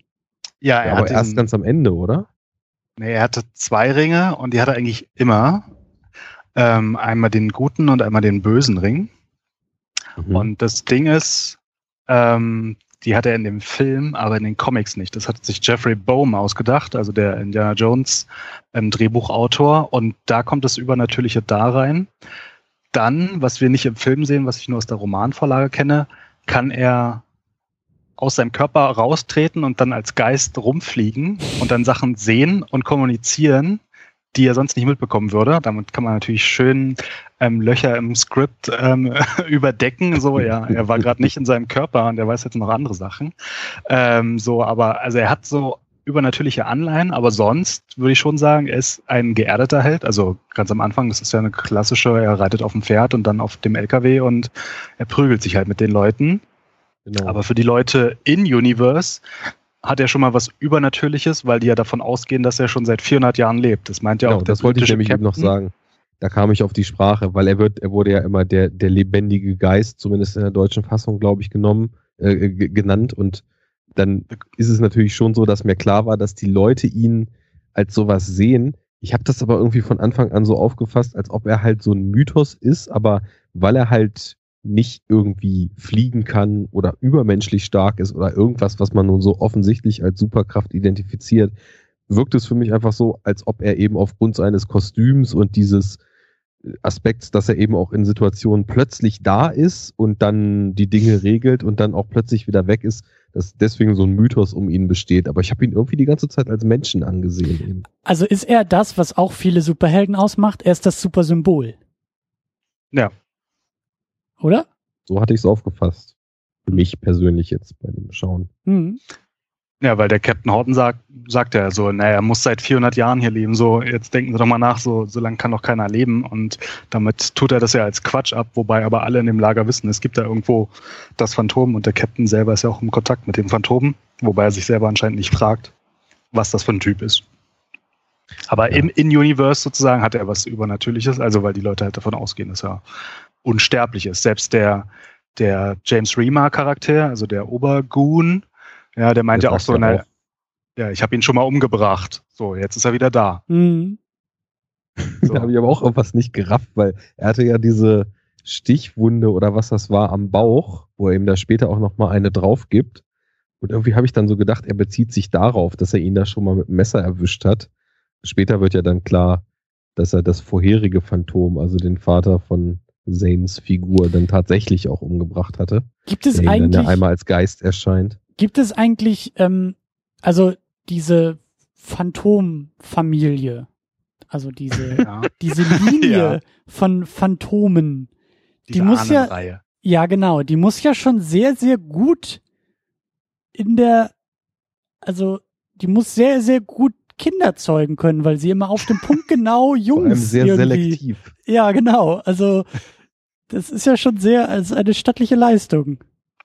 Na, das, das ist ja, wird ja in dem Film auch aufgegriffen, dass halt der Vater plötzlich gestorben ist, eben weil er halt anscheinend noch nicht so alt wie gedacht dann das Messer in den Rücken gestochen bekommen hat und dass dann Kid in den U S A sein Studium abbrechen muss, um nach Hause zu gehen, weil er halt das alte Familiengeschäft, wie er es gegenüber Diana Paul nennt, dann aufnehmen muss. Also es wird ja nicht so geplant, dass er dann stirbt und dann ist der Sohn ja, nee. schon alt genug und dann kann er das übernehmen. Ja, nee, aber also man geht schon davon aus, dass man Söhne zeugt. Na, sie sind und ja in der Weltgeschichte unterwegs. Ja, das sowieso. Ähm, na, es gibt zwischendurch schon mal ein weibliches Phantom, aber nur vorübergehend. Also da haben sie dann auch anscheinend mehrere Kinder, aber nur der Sohn darf halt das Phantom werden. Ähm, und in der Ahnreihe des Phantoms sind auch, ich glaube, ähm, aus eine Prinzessin aus Indien oder so hieß es irgendwo mal in einem Aufsatz. Also da, die sind ja unterwegs und treffen auch Leute und können sich auch verlieben und dann dort anscheinend heiraten und dann die Kinder mitnehmen oder so. Okay. Ja, kleine Phantome zeugen und die dann mitnehmen wieder auf die Dschungelinsel in vor Thailand oder so oder wo auch immer das ist. Okay. Na gut. Gut, das ja. ist natürlich aber jetzt auch eher so ein kleiner Quatsch-Exkurs, Quatschkram. Ähm, also bitte, Arne, wir nehmen das ja alles ernst und das sind ernst gemeinte Aspekte. Todernst. Todernst. Was ich noch sagen wollte, mir fehlte so ein bisschen das Gefühl dafür, wo er jetzt eigentlich wirklich heimisch ist und was so sein Lebensweg gewesen ist. Denn klar, am Anfang, dass diese Sequenz, wo ein kleines Kind so zum Phantom erkoren wird, die, die ist mir natürlich nicht entgangen, weil als ich den Film angemacht habe, war ich natürlich auch dabei. Und dann sieht man ihn in der ersten Szene halt in diesem Dschungel und in seinem Kostüm Und dann ist er halt irgendwann als Privatperson in New York. Aber ich habe die Par- Parallele nicht so wirklich gekriegt, warum er dann da plötzlich auch dieses Mädel kennt und mehr oder weniger so zwischen New York und äh, dem Dschungel hin und her reist. Hast du ja jetzt gerade erklärt, dass scheinbar sein Vater da das Phantom war. Aber worauf ich hinaus will, die elementare Funktion dieser Figur, also wie jetzt zum Beispiel die Iron Fist Kung Lang beschützen soll. Ne? Deswegen ist die Iron Fist die Iron Fist. Aber das habe ich nicht so richtig gekriegt. Warum ist das Phantom eigentlich das Phantom? Ist der jetzt quasi ähm, der Cop Deluxe in diesem Dschungelstaat? Oder ist er, welche Funktion hat es denn? Oder also beschützt er diese Schäden? Na, der, oder was war genau der ganze Sinn des Ganzen? Na, der kleine Junge am Anfang, das war ja der, der dann das erste Phantom wurde, der hat ja ähm, seine Familie oder das ganze Schiff durch die Piraten verloren und wurde dann da angeschwemmt, ist dann auf die Ureinwohner getroffen und die haben ihm halt dann diesen Ring mit diesem Schädel übergeben, weswegen er dann auch so ja sein Kostüm mit Schädeln da, also das sieht man ja bei Billy Zane bei den Nahaufnahmen, ähm, dass auch auf dem Kostüm über Schädel drauf sind, also das ist sein Logo. Das hat er dann als Symbol angenommen und er, der kleine Junge damals vor vierhundert Jahren, hat halt geschworen, Piraterie, Verbrechen, alles Unrecht auf der Welt zu bekämpfen und alle seine Ahnen werden das auch machen. Ja gut, dann ist mir da doch tatsächlich quasi im ersten Shot schon irgendwie was Elementares entgangen. Mein Gott, habe ich scheinbar gut aufgepasst. Aber ja, dann ist die Motivation wohl schon kommuniziert, nur irgendwie bei mir nicht angekommen. Und weil halt dieser Ureinwohnerstamm ihm damals den Ring gegeben hat und da kommen auch diese drei Schädel her, die jetzt in dem Film aufgegriffen werden, ähm, das ist sozusagen seine Heimatbasis und da werden dann immer die neuen Phantome geboren und Kid Walker, also der Billy Zane-Charakter jetzt in dem Film, der ist halt nur fürs Studium in die U S A gegangen, hat dort Diana Palmer kennengelernt, sie waren sogar zusammen, ähm, dann ist er ja spontan wieder abgereist, weil der Vater gestorben ist und sie sagt ja dann noch so im Auto, Äh, ja, ich habe auch lange Zeit an dich gedacht. Dann habe ich aufgehört, an dich zu denken. Und sie hat dann einfach ihr Leben weitergelebt. Und er saß dann aber in der Höhle da, musste immer wieder Piraten bekämpfen oder Grabräuber und hat aber immer wieder an die hübsche Diana Palmer aus, aus New York gedacht. Aber ja, trifft dann erst, ich glaube, fünf oder sechs Jahre, nachdem er dann in den Dschungel abgereist ist, dann wieder auf sie. Ja, irgendwie fehlte mir dann noch so diese Brücke zu seinem Vater und dass der dann umgebracht wurde und dass er dann erst zwangsweise in die Fußstapfen getreten ist, weil dass er eben da mit dem Volk, wo er eigentlich das Phantom war, dort heimisch ist, das wurde dann ja auch schon klar, so nach der zweiten großen Action-Szene, wo er dann eben auch sagt, das sind meine Leute hier und wo die dann eben auch noch die, die Gangster mit äh, besiegen. So, um ihm zu helfen, eben als er da durchreitet unter, ja, unter diesen Baumhäusern. Im Deutschen ja. sagt er ja die, die Seilmenschen, weil die ja auch an Lianen herumstehen. Genau, die Seilmenschen. Ja, ja, das ist auch wieder wundervoll. Ja. Mhm. Die Seilmenschen sind für mich auch noch ein gutes Stichwort äh, für, für eine ähm, Beschreibung des Heldentums, des Helden, des Phantoms. Ähm, es ist das sogenannte, und das möchte ich jetzt als Fachbegriff einführen, es ist das Nightboat-Problem.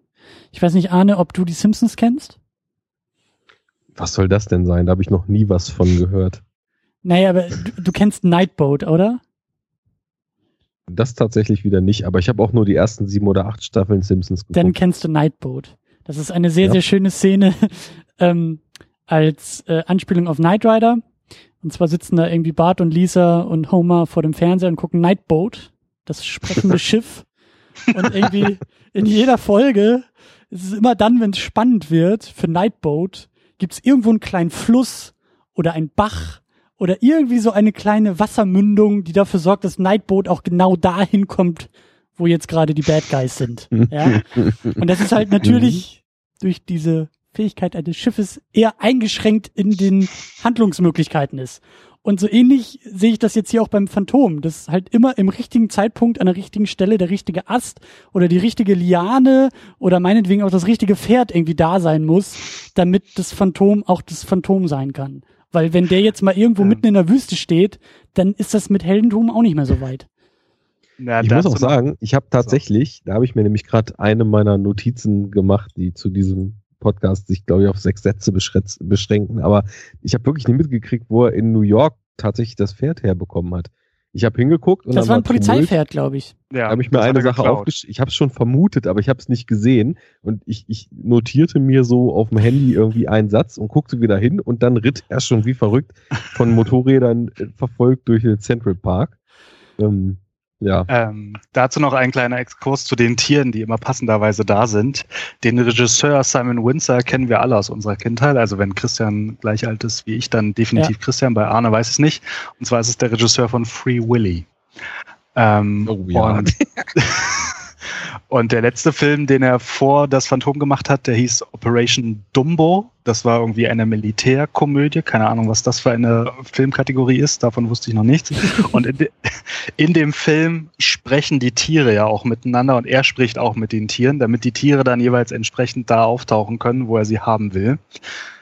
Das wird halt in dem Buch erklärt mit, naja, kann halt, ja, also irgendwie kann er aus seinem Körper rausfahren und dann übersinnlich auch mit den Tieren kommunizieren. Im Film wirkt das aber teilweise dämlich, wenn dann ähm, das Phantom und Diana Palmer auf dem Schiff da kämpfen, dann wegfliegen und dann der Wolf zum Pferd rennt, damit dann das Pferd dem Flugzeug folgen kann. Weil so, woher soll das Pferd wissen, dass das Phantom und Diana Palmer gerade im Flugzeug sind und vor den äh, Goons weg? Fliegen, hm. um dann später auf das Pferd zu wechseln. Also ich weiß nicht, wie das in den Comics ist, aber ich glaube nicht, dass die Tiere da miteinander reden können. Das war vielleicht eher eine Abkürzung im Drehbuch hier oder hat sich vielleicht Simon Wincer ausgedacht, nachdem er so viele schöne Tierfilme gemacht hat. Ähm, aber das war schon äh, eher schräg, das gebe ich zu. Ja, das war tatsächlich gar kein Punkt, wo ich mir so bewusst jetzt Gedanken drum gemacht habe. Weil sowas kann ich auch immer als filmische Konstruktion ganz gut ja, kaufen, ohne das jetzt groß zu hinterfragen. Ich fand's auf der anderen Seite auch wieder sehr charmant, weil das für mich irgendwie in diese, in dieses, in dieses Pulp-Muster irgendwie so reinfällt. Also wie gesagt, die Goons, die irgendwie so in den Frame reinspringen und irgendwie die Damsel in Distress, die viel besser austeilen kann als irgendwie der Held selber und dann eben so immer zur richtigen Zeit die richtige Liane irgendwie im, im Rücken so das, äh, Also das macht für mich eher auch den Charme des Films aus, aber ich finde es eben bezeichnend, dass es eben so Teil dieser Figur zumindest im Film irgendwie dann auch ist. Ne? Also wir hatten ja schon gesagt, so eher super Symbol als vielleicht super Held oder so. No. Aber Na, in eurer Besprechung zu Indiana Jones eins habt ihr, Tamino und du, Christian, auch das Problem besprochen, dass Indiana Jones auf das U-Boot steigt und die Nazis fahren mit dem U-Boot weg und cut, Indiana Jones ist in dem U-Boot ähm, Bunker irgendwie angekommen, keine Ahnung, wie er auf dem U-Boot überlebt hat. Und sowas Ähnliches haben wir hier auch. Also in New York am Ende, nachdem er dann von dem Pferd runter ist und auch mit dem Taxi gefahren ist, springt er auf dieses Wasserflugzeug und dieses Wasserflugzeug fliegt dann angeblich einmal halb um die Erde rum. Das musste aber zwischendurch, ich glaube, zehnmal irgendwie zwischenlanden und nochmal tanken, während er da auf dem Schwimmer sitzt, so was halt schon irgendwie auffallen würde, wenn sie zwischendurch tanken würden. Er kann natürlich abspringen und tauchen und dann wieder aufspringen, so, aber es, ja, das haben sie einfach durch einen Cut gelöst und am Ende springt er dann runter und ist dann auch da in der Insel, weil da ist dann der Showdown mit den Piraten. Das ist nämlich zum Beispiel auch was, ich habe vorhin, als ich von der Arbeit kam, äh, im Zug saß, mal kurz so ein bisschen sinniert und habe versucht, den Plot nochmal so einmal gedanklich durchzugehen. Und mir fehlten da einfach so Bridges, die, die Szenen, die an Schauplatz A passiert sind und an Schauplatz B und C passiert sind, miteinander verbunden haben. Und wenn du das jetzt so sagst, dann ist es eigentlich kein Wunder, dass es mir nicht gelungen ist, weil so richtige Übergänge gibt es ja gar nicht. Und das ist mir beim Schauen schon aufgefallen. ähm, Das war eben auch eine Sache, weswegen ich vielleicht nicht so richtig reingefunden habe. Also zum einen, für mich wirkte das wie so eine Ansammlung von Szenen insgesamt eher. Und so eine sprunghafte James-Bond-Artigkeit, was die Schauplätze betraf, war da auch drin. Jetzt sind sie hier und dann ist Cut und dann sind sie da und äh, dann fahren die Schergen hier hin und das Phantom ist plötzlich auch da und dann steht der Oberboss wieder in seinem Büro und sticht sinnlos irgendwem Augen aus oder wirft sinnlos irgendwem mit dem Speer ab. Das ist doch nicht und sinnlos. Wie willst du denn sonst wissen, das ist ein Bad Guy? Ich fand, das war wundervolle... Das hat doch der Schnauzer schon verraten. Das war wundervolle Visual Comedy, weil der ja. Typ, den er vorher... Also den er da mit dem Speer abgeworfen hat, der hat vorher gesagt so, I only believe in the power of guns. Und dann drei Minuten später nimmt halt der Bösewicht einen Speer und schmeißt ihn ab und er ist tot. So, also das ist, da würde ich dir nicht zustimmen. Ähm, aber das Ding ist, am Anfang finde ich, ergibt es schon Sinn, so die Schauplatzwechsel und wer dann wie wohin kommt. Und dann fliegt Diana Palmer, weil ihr Onkel, der Zeitungstyp, da nicht New York verlassen will. So. Aber am Ende zerbröselt es dann schon mehr. Also abgesehen von dem Catherine Zeta-Jones Charakter, der irgendwann eine hundertachtzig Grad Wendung macht und weder im Buch noch im Film kriegt man irgendwie genau mit, warum, ähm, ist dann schon, also am Ende zerfällt der Film schon eher, würde ich sagen. Und ja, der hat wahrscheinlich auch nicht verstanden, warum sie plötzlich denen dann da die Tür noch aufgemacht hat oder was das war, ne? Na, sie ist ja dann in der Höhle, in der Piratenhöhle auf einmal gut. Also sie ja, genau, wechselt ja dann einfach so die Seiten. Aber erst mittendrin, oder? Am Anfang kämpft ja, sie, sie kommt doch. noch, sie kommt noch mit den Goons an, dann droht der Kabay Singh der Diana Palmer, dass er sie ja, ja vergewaltigen könnte und dann wechselt halt die Sala, also der Catherine Zeta-Jones Charakter, die Seite und dann kämpfen sie zusammen, weil sie ja beide weiblich sind. Wahrscheinlich, weil sie auch das Phantom schon beim ersten Treffen so heiß fand. Ja, das, ja, der Catherine Zeta-Jones Charakter ist eindeutig das schlechteste von allen, das gebe ich zu. Ja. Ja. Dann ja. würde ich sagen, machen wir mal weiter mit den, mit den von dir schon genannten Stichworten. Also der Held und die Großstadt. Ich würde es vielleicht äh, ein bisschen abschwächen und sagen, der Held und seine Umgebung. Okay. Weil, also du hast recht, ne? Also Batman ist in Gotham City, Superman ist in Metropolis. Ähm, dem Phantom fehlt die Großstadt, aber er ist natürlich im Dschungel verankert. Also da kann man doch schon sagen, dass es da auch eine eine Wechselwirkung mit seiner Umgebung gibt, oder oder nicht? Ja, natürlich. Und dann kommen halt die Grabräuber und genau. weil er halt das, das Böse ähm, bekämpfen will, dann bekämpft er halt die Grabräuber so. Aber ich würde sagen, im Dschungel ergeben sich wahrscheinlich nicht so tolle Settings, wie halt ein Spider-Man, der gleichzeitig Pizza austrägt, weil er irgendwie seine Miete bezahlen muss und sonst wie. Oder der Batman, der dann mit dem organisierten Verbrechen zu kämpfen hat. Oder Superman mit den Großkonzernen. Das gibt's halt alles dann im Dschungel von Bengala nicht. Insofern das Setting an sich vom Phantom nur alleine im Dschungel in Bengala oder mit seinem Assistenten da, äh, ja, da kriegt man noch nicht viel tolle Heldengeschichten raus. Und da muss man halt auf das Schiff gehen und dann eine Piratengeschichte erzählen oder, keine Ahnung, in den wilden Westen der U S A und dann halt eine Western-Geschichte oder so. Aber da, wo er herkommt, das ist anscheinend kein Anreiz. Oder in den U S A hat er auch Anreiz verloren. Und ich würde halt sagen, auch weil er halt keine Großstadt hat, für die er so steht. Weil er halt, je nachdem, in welchem Land er gedruckt wird, dann in irgendwelche anderen mhm. nationalen Settings geworfen wird. Und eigentlich ist er nur zu Hause in diesem Dschungel, in dem er alleine in so einer Höhle sitzt. Auch noch auf seinem Thron. Den Dschungel, ja. den trägt er ja gewissermaßen in sich. Also das, was seine Homebase, nämlich dieses Bengala oder wo es nun auch immer ist, was das mit ihm macht, ist ja, dass er in seiner Ader dann doch eher naturalistisch ist und, wie du sagst, in, zum Beispiel ein unheimlich gutes Verhältnis zu diesen Tieren hat. Das macht ja keinen Sinn, bei einem Großstadthelden solche Eigenschaften mit einzuflechten, dass man plötzlich hier den Wolfsflüsterer und den... Bitte? Ant-Man and the Wasp. Da kann ich nichts zu sagen. Noch nicht, Achso, noch nicht. Okay, okay. Achso, okay, das kommt später erst. Okay, ja, aber das mit den Tieren ist in den Großstädten eher seltener ausgeprägt, das stimmt schon. Also ja, ne, also ich meine, ich, ich fand, deswegen kam ich da drauf, dass ich nicht so richtig wusste, wo ich ihn eigentlich verorten soll. Ich fand schon, dass er in diesem naturalistischen Setting irgendwie zu Hause wirkte, im Gegensatz zu New York. Da wirkte er auf mich eher wie so ein Gast. Und eigentlich auch wie jemand, der nur da ist, um mm. zu fixen und dann wieder nach Hause zu fahren. Also und da, deswegen hat mich der Film in seinem Aufbau, weil ich ja scheinbar die Hälfte an Informationen irgendwie verpasst habe, dann ein bisschen verwirrt. Aber also wenn ich jetzt sagen müsste, wo fühlte sich das für mich richtig an, dann am Reiten durch den Wald und Springen über Baumstämme auf seinem Pferd mit dem Wolf, der direkt hinterher lief. Also das war schon so, dass der da eben reinpasste und das, deswegen habe ich da auch das Setting für ja irgendeine wilde Natur-Abenteuergeschichte gesehen und habe mich gefragt, warum es jetzt nur genau die Zeit sein musste. Aber ja, wie gesagt, das, das ist ja nun auch einfach eine kreative Entscheidung, die ich man muss jetzt grad, nicht... Ich muss gerade irgendwie total an Watchmen denken, ähm, weil in, okay. in der Welt von Watchmen Superhelden so alltäglich sind, dass die Comics Piratengeschichten sind. Mhm. Und Ach so, ja. dadurch Tales also, from the Black Freighter oder wie es heißt, ne?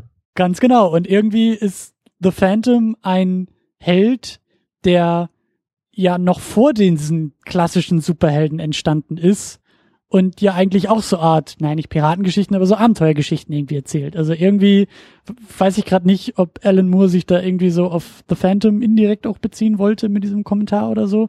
Aber ich finde schon spannend und ich finde, ähm, da, also da muss man auch deutlich sagen, dass The Phantom etwas Exotisches ist. Also auch im Jahr, ich weiß nicht, wann war es, sechsunddreißig oder so, als als er entstanden ist, als Comicfigur, ja.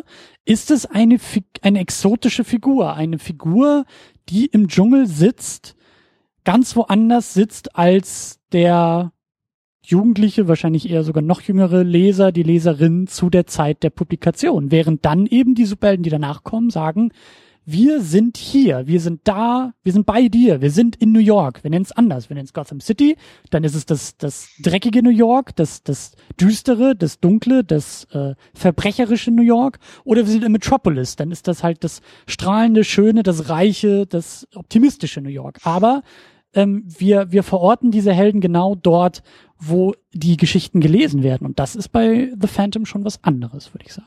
Hallo? Also in den ersten Detective Comics zum Beispiel, als dann eben, weiß nicht, Ausgabe sechsundzwanzig, siebenundzwanzig, was das war, wo Batman das erste Mal auftritt, da wird das ja nicht mal weiter spezifiziert. Da ist das einfach eine Stadt, in der das passiert. Und dadurch, dass es nicht benannt wird, ist es ja noch viel leichter für jegliche Leser, das eben als ihr alltägliches Setting zu akzeptieren.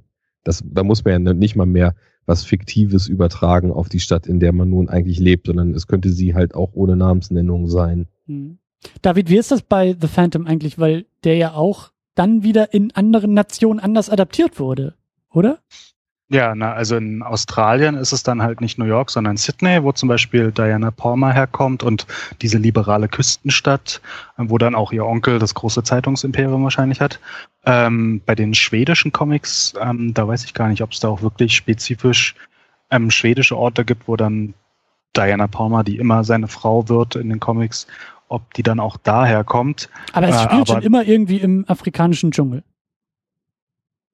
Oder? Ich glaube schon, ja. Okay. Also bei den schwedischen Sachen, also bei diesem wissenschaftlichen Artikel zu den Sachen da im dreißigjährigen Krieg, da ging es halt darum, was Arne gerade ge- gemeint hat, da ist irgendwas schiefgelaufen irgendwo und das Phantom reist dahin, fixt das Problem und reist wieder zurück. Also okay. Wo er jetzt herkommt oder wo er dann hinreist, das ist gar nicht der Fokus der Geschichte, sondern es ist einfach nur seine Homebase und okay. Er hat seine Abenteuer woanders, ähm, wobei er oft in Geschichten auch einfach nur rumreist und die Geschichte anguckt. Und dann kann man natürlich auch schön eingreifen, wenn man schon mal da ist. Hm. Ja gut, ist ja interessant, dass es dann weniger eine Rolle spielt eigentlich, weil hier fand ich es dann eben schon fast so ein bisschen charaktergebend. Ja, also hier fand ich es auch, also so wie du das gemeint hast mit den Tieren und so, so habe ich das noch gar nicht betrachtet, aber ja, dann, das hebt ihn dann wahrscheinlich ab von anderen Superhelden oder Helden oder The Rocketeer, was ja prinzipiell ein ähnliches zeitliches Setting zum Beispiel hat. Ja.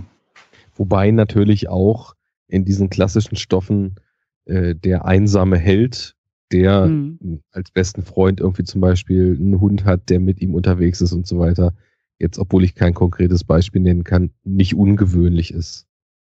Also ja, dieses Setting, dass ein Weißer da irgendwo zu den Ureinwohnern kommt und dann da seine Abenteuer erlebt, das hat ja auch eine Tradition in der britischen Kolonial- Ähm, Literatur des neunzehnten. Jahrhunderts, also hier Gullivers Reisen und so, das ist dann noch das abgefahrenste Beispiel, aber da gab es ja hunderte Romane, die dann irgendwelche ja, ja. Leute in England gelesen haben, die sich dann irgendwelche fremden Inseln vorgestellt haben, wo man dann immer irgendeinen Weißen reingeworfen hat in das Setting, damit sie irgendeinen Bezug dazu haben, und das, da kann das Phant- konnte das Phantom ja auf solch eine Tradition auch aufbauen. Hast du dich deswegen eigentlich... War's, sorry, deswegen war es hm. auch, was du, Christian, eben meintest, mit den so abgefahrenen Piratencomics. So abgefahren war das auch nicht, weil ich erinnere mich gerade, dass in der Watchmen-Ausgabe, die ich habe, dass zum Beispiel da auch noch Texte zu sind, die so ein bisschen diese Black Friday-Geschichte erklären, wie es dazu kam und so weiter, und dann eben auch umreißen, dass das in den dreißigern äh, Horror und Piraten, das hatte ich vorhin, glaube ich, schon mal irgendwann gesagt, halt einfach der Redder waren, was so, was so Comics betraf, ne, und die ersten Comics. Ähm, von daher, und es gab dann ja auch eine Phase, als Superhelden nicht mehr so gingen, weil sie quasi so restriktiv eingeschränkt waren, dass man da kaum noch was machen konnte. Und da waren eben auch solche Stoffe eben total gängig. Von daher ist, ist nicht so ungewöhnlich gewesen. Hast du, David, eigentlich mal Richtung Black Panther geguckt? Und also vielleicht gibt's da ja auch irgendwelche Literatur, ähm, Verweise drauf oder so. Das würde mich jetzt mal interessieren. Ich, ich kenne die Figur nur durch das bisschen, was in dem letzten Captain America aufgetaucht ist und wird jetzt ja irgendwie auch verfilmt und kommt bald als eigene Marvel-Verfilmung raus. Ähm, hast du da mal irgendwie was, was gelesen oder gesehen? Nee, da habe ich auch in den wissenschaftlichen Aufsätzen oder so nie irgendeinen Verweis drauf gesehen. Wobei ja das, was wir jetzt aus Captain America drei kennen, das klingt ja auch schon so ähnlich. So ein heimlicher König, der irgendwie Reichtümer Deswegen. hat in irgendeinem Dschungelreich. So, ja. Ja, ja. Nicht Bengala, sondern Wakanda, oder wie es da heißt? Ja, ja, genau, so, genau. Ja, Wakanda heißt es da, ja. Aber genauso fiktiv, das stimmt schon. Nee, die Parallele habe ich auch noch nicht gesehen. Da müsste man mal gucken, ob es da irgendwas gibt. Ja, ich, wie gesagt, ich, ich kenne ich kenn Black Panther jetzt nicht äh, stark, dass ich da jetzt sozusagen diese Frage selbst beantworten kann. Das ist wirklich eine komplett ernst gemeinte, naive Frage. Ob's, also würde mich wahnsinnig interessieren, ob es da Verbindungen irgendwie gibt oder Parallelen einfach so, weil ja auch dieses, was was du ja auch meintest, ne, so das Whitewashing, beziehungsweise einfach so der der der weiße Savior, der von außen kommt und da irgendwie, weißt du, sich an die Spitze eines Stammes setzt und dadurch da ähm, wirkt, das ist bei Black Panther ja alles noch ein bisschen anders. Genau, ja. Da liegt der Unterschied, das wollte ich auch gerade sagen. Black Panther ist ja quasi nicht einem Kulturkreis entrissen und als Fremdkörper in einen anderen eingegliedert, sondern in, offiziell quasi in dem, in seinem Herkunftsland eben erstmal noch aktiv und da ja König oder irgendwas oder Sohn eines Königs zumindest. Insofern ist das noch eine andere Ausgangssituation. Ich müsste auch mal Black Panther irgendwas lesen, weil das mich auch interessiert hat, was mit der Figur und vor allem mit den Umständen gemacht wird. Mhm. Da es noch keine großen Shitstorms in den letzten Jahren über die rassistischen Black Panther Comics gab, glaube ich, dass es äh, wahrscheinlich zumindest die offensichtlichsten Fallstricke erstmal nicht mitnimmt.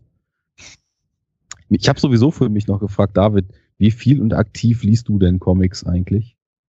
Ich lese eigentlich so gut wie kaum Comics, muss ich sagen. Ich habe als Kind viel gelesen, vor allem Star Wars und Batman. Ach genau, das hattest du erwähnt vorhin, dass du als Kind Comics mhm. gelesen hast.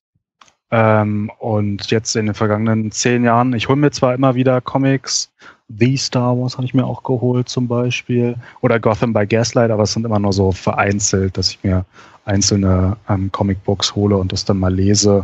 Wobei The mhm. Star Wars habe ich noch gar nicht zu Ende gelesen. Also, ähm, mit meinem wissenschaftlichen Aufs- oder allgemein mit Lesen von anderen Sachen habe ich genug zu tun und deswegen Comics fallen bei mir leider immer hinten runter. Also ich gucke zwar gern Comic-Heldenfilme oder Superheldenfilme, aber Comics an sich lesen gar nicht so oft so viel. Genau, da wollte ich nämlich auch darauf hinaus, inwiefern der die Freude oder das Interesse an Superhelden-Kino und Serien ähm, vielleicht noch korreliert mit irgendwelchen Comic-Interessen. Ist ja bei mir auch jetzt über die Jahre erst wieder ein bisschen mehr geworden. Aber das hatte ich vorhin noch vergessen zu fragen, deswegen, weil wir auch die ganze Zeit, äh, Christian hatte immer eben auch die ganze Zeit noch gefragt, ja, wie ist das denn in den Comics oder was hast du dazu gelesen? Und da war nicht so ganz klar, ob jetzt die Artikel oder die Comics gemeint sind. Nee, meist habe ich das aus den Artikeln, weil achtzig Jahre oder, ja, achtzig Jahre sind es ja schon, achtzig Jahre zum Beispiel australische Phantom-Comic-Geschichten nachholen, geht wahrscheinlich nicht so schnell. Quatsch. Das liest du mal eben weg. Sind ja immer nur Bilder, da ist ja nichts mit Leben. Ja. Ja. Das steht noch nicht drin. Dann lasst uns gerne noch, noch den, den letzten Punkt aufgreifen, weil ich das auch sehr spannend finde. Und ich glaube, für dich, Arne, ist das auch ein gutes Stichwort. Ähm, U S-amerikanischer Held. Superheld. Heldentum. Ähm, das wolltest du, glaube ich, ein bisschen in Frage stellen, David, oder? Nee, na, was heißt in Frage stellen? Aber die Filme, die ihr besprochen habt bisher, sind ja größtenteils U S-amerikanische Helden und dort fest verankert. Und das Phantom fällt ja da nun raus, vor allem jetzt dieser Film fällt da ja raus, weil das der teilweise australisierte Held ist. Also die Stadt ist zwar noch New York, aber dann das Setting ist zum Beispiel nicht mehr in Afrika, sondern das in Südostasien. Und wir haben die britische Armee als Verbündete, was natürlich auch noch so ein neokoloniales Image ist, was, was natürlich auch kritisch zu sehen ist. Ähm, aber ähm, er fällt halt raus, weil er kein wirklicher U S-amerikanischer Held ist. Und vielleicht kam er auch deswegen in den neunziger Jahren beim Publikum nicht an. Und ich weiß gar nicht, ich glaube, in Deutschland ist der Film nicht, nicht mal im Kino rausgekommen, sondern direct to, to Video damals noch. D V D war das ja noch, noch nicht. Aber in, im U S-Markt ist er halt vor zwanzig Jahren komplett gescheitert. Leider, mhm. wie ich finde. Aber seht ihr das, dieses Superhelden-Genre dann schon als etwas spezifisch U S-amerikanisches, und meiner ist jetzt hier eher, also das Phantom ist jetzt eher hier der Freak, der Outsider, wo es auch mal anders geht, aber davon kriegen wir ja in Deutschland zum Beispiel nichts mit, auch wenn Schweden gleich nebenan ist. Ähm, und ja, wie, wie würdet ihr euch dazu verhalten, zu dieser Frage? Fang mal an, Arne. Ich habe ja sowieso schon öfter mal plädiert, dass wir uns ein bisschen öffnen müssen, wo wir dann ja auch diskutiert haben, inwiefern wir uns dann eben die völlige Bodenlosigkeit da einkaufen. Ich weiß nicht, wie weit das damals war. Ich könnte mir aber halt gut vorstellen, dass zum Beispiel Japan mit dem Hang zu abgedrehten, irren Sachen mit Sicherheit auch schon in den neunzigern und vor den neunzigern haufenweise Zeug produziert hat, was man, wenn man eben die Prüfbrille drauf anlegt, dann auch, wenn man ehrlich zu sich selbst ist, als Kandidat auf Superheldenstoff kategorisieren müsste. Hm. Das denke ich mal schon. Ähm, ich, ich versuche mich immer noch so ein bisschen dagegen zu wehren, wobei es natürlich schon nicht von der Hand zu weisen, und es würde auch keinen Sinn machen, das von der Hand zu weisen, ist, dass die Comics, die ja nun eben Basis für fast alles hier sind, zunächst erstmal, was Superhelden-Stuff betraf, ein höchst amerikanisches Phänomen waren und, so wie wir es auch in der Vergangenheit ja mal gesagt haben, eins der wenigen großen amerikanischen Kulturexporte im Grunde genommen hm. auch darstellt. Also bis jetzt habe ich schon so das Gefühl, dass wir uns da eigentlich ja zumindest in überwiegend amerikanischen Regionen bewegen, wo ich aber auch nicht anzweifeln würde, dass unser Blickwinkel und unser Scope einfach viel zu klein gewählt ist. Weil es kamen immer mal so, ich nenne es jetzt mal etwas obskurere Empfehlungen von links und rechts.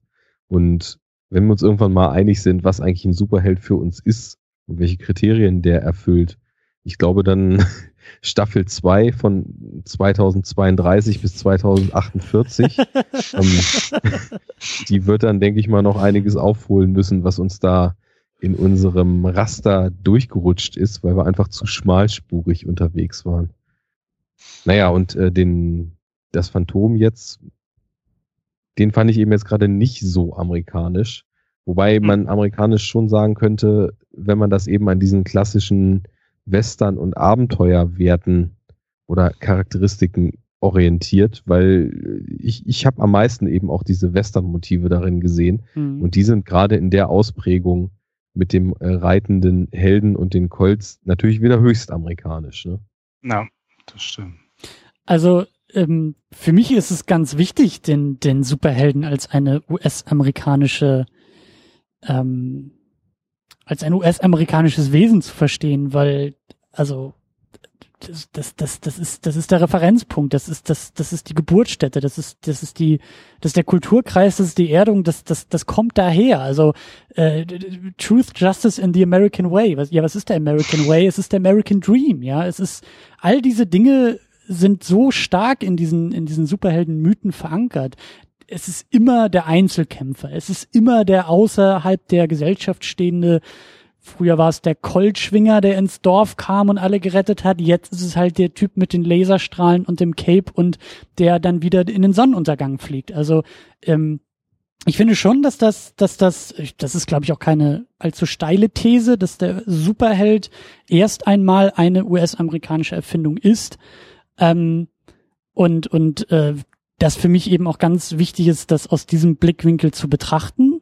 Ähm, im zweiten Schritt, im, im, also das, das heißt ja eben auch nicht, dass er immer eine U S-amerikanische Erfindung bleiben muss, weil gerade auch in Zeiten der Globalisierung, in der wir leben, äh, sprießt eigentlich in jedem Land mindestens ein äh, Superheldenfilm hervor, und äh, das ist wahnsinnig reizvoll zu gucken, wie dann wieder ähm, diese Mechanismen und diese Muster und Erzählstrukturen und Motive und und Bildsprachen und sowohl filmisch als auch irgendwie comic-historische äh, Referenzen gezogen werden und dann sozusagen wieder aus einer eigenen Kulturperspektive äh, aufgearbeitet wird. Also wenn es die denn gibt, das ist natürlich der Knackpunkt des Ganzen.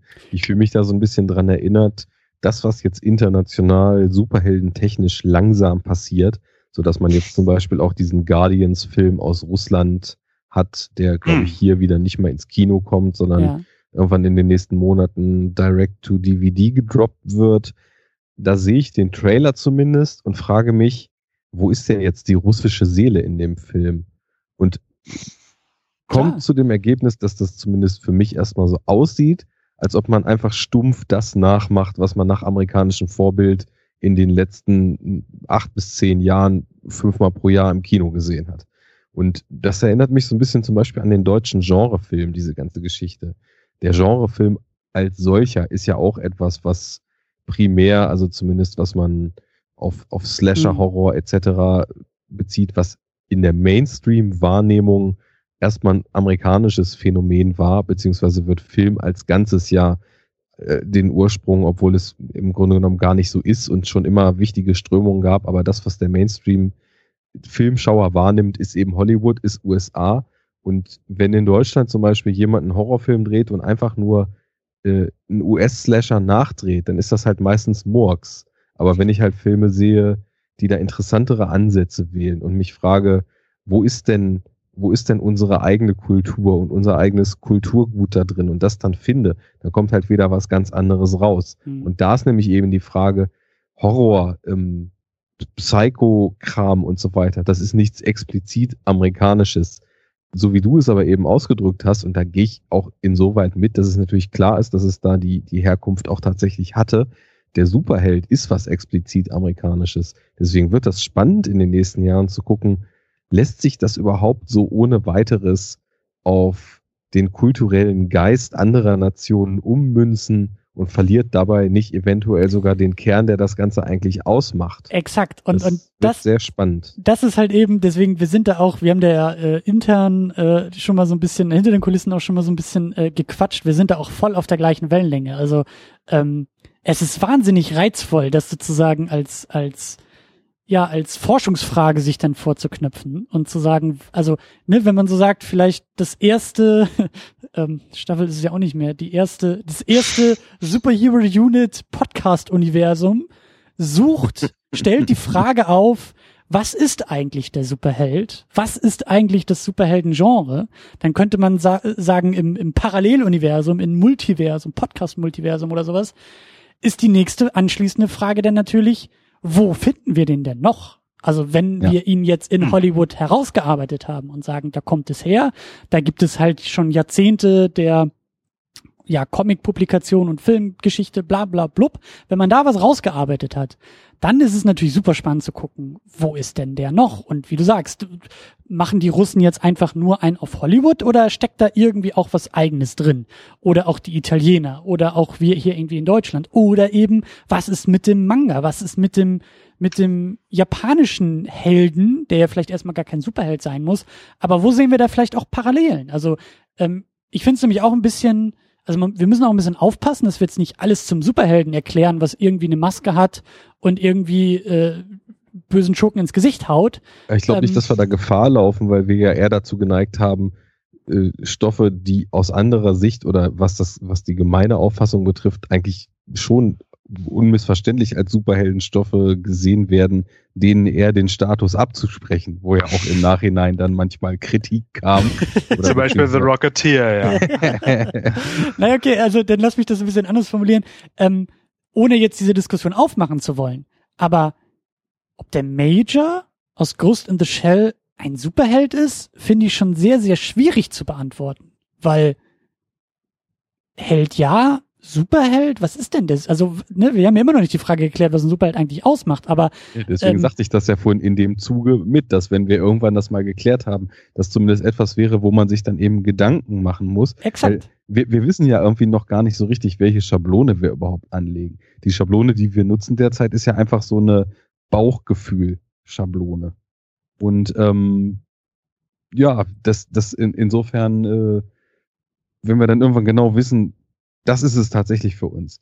Dann kann man halt tatsächlich auch mit dem Maß messen und sagen, okay, das und das fällt jetzt sowieso schon raus. Das macht das Ganze einfacher, aber auch wieder komplizierter, weil dann Exemplare sich, ist fast wie in der Philosophie, ne? Jede Vereinfachung macht es noch komplizierter.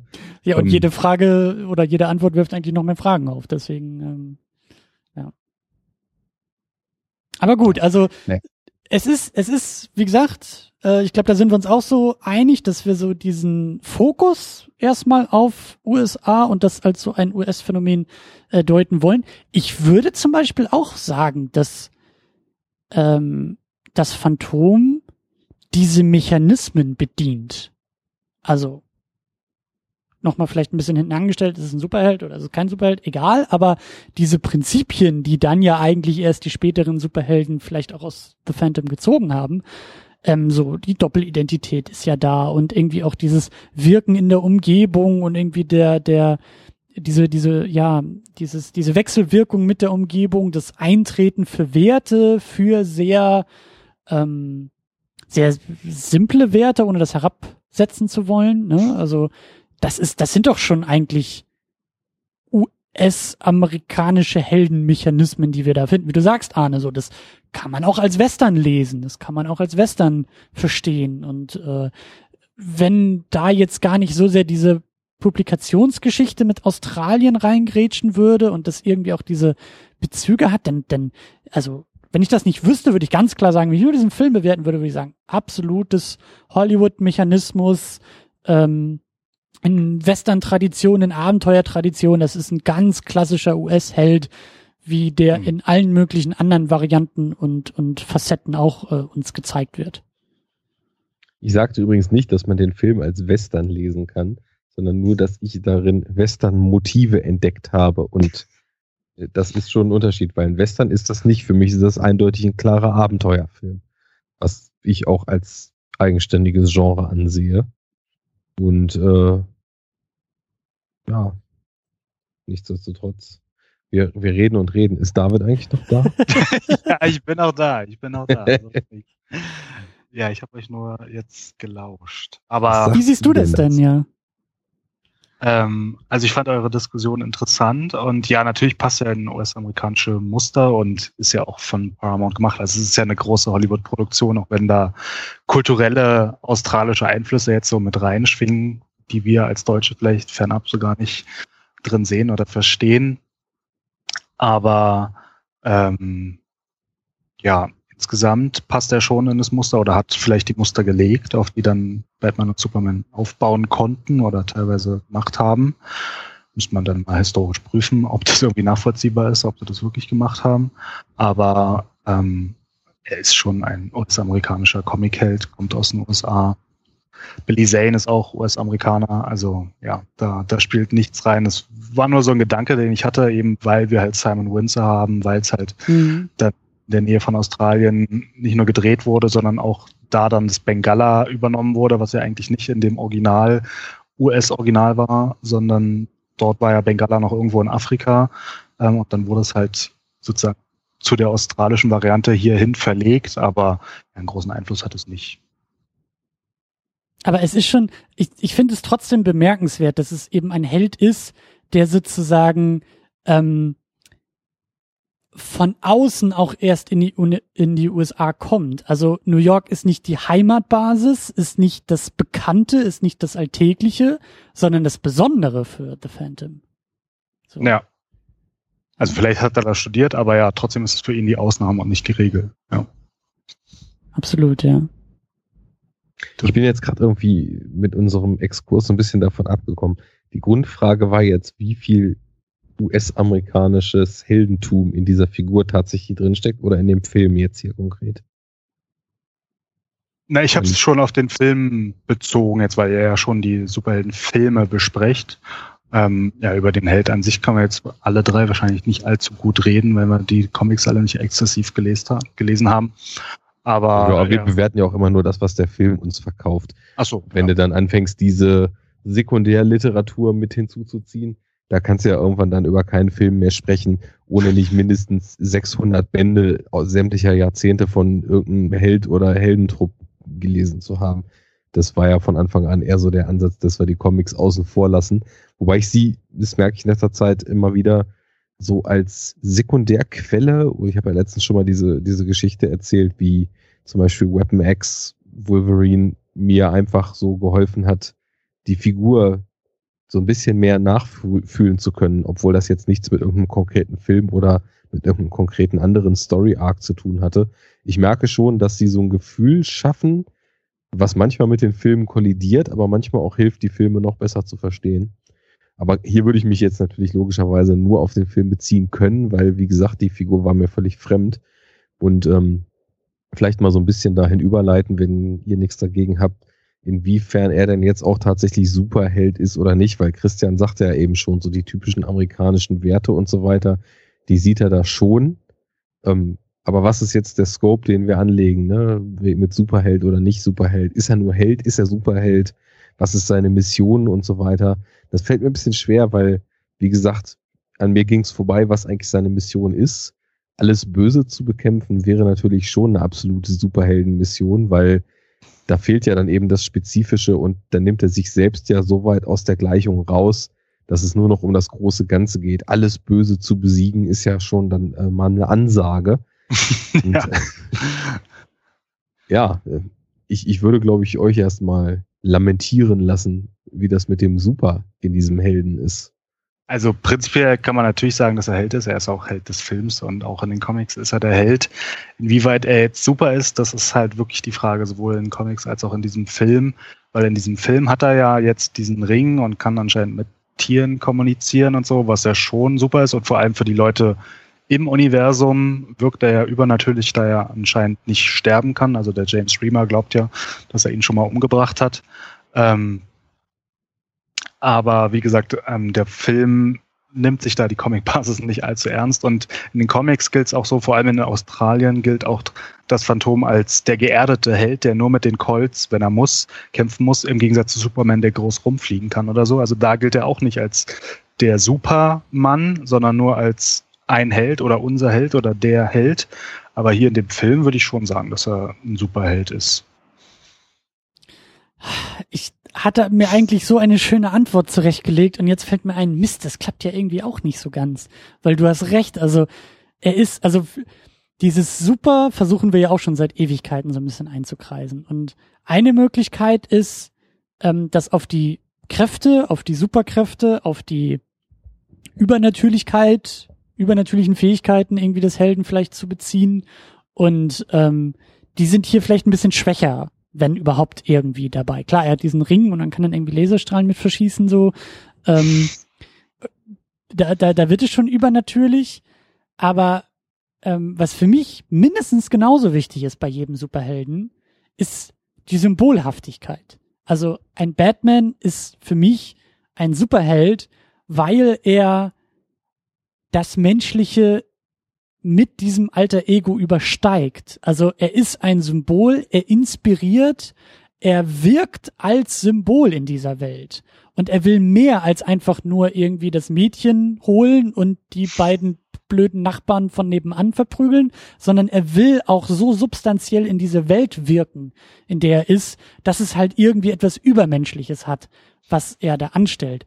Und das ist jetzt eigentlich wieder der Fallstrick für The Phantom, weil eigentlich hätte ich mir gedacht, so nee, der ist kein Superheld, weil Fähigkeiten und und Weltwirkung ist es vielleicht auch nicht unbedingt, aber er ist doch sehr symbolträchtig, weil, wie du so schön immer gesagt hast vorhin, David, in Universe ist er mehr als das, was wir zu sehen bekommen. Er ist dieses Symbol. Er ist vierhundert Jahre alt.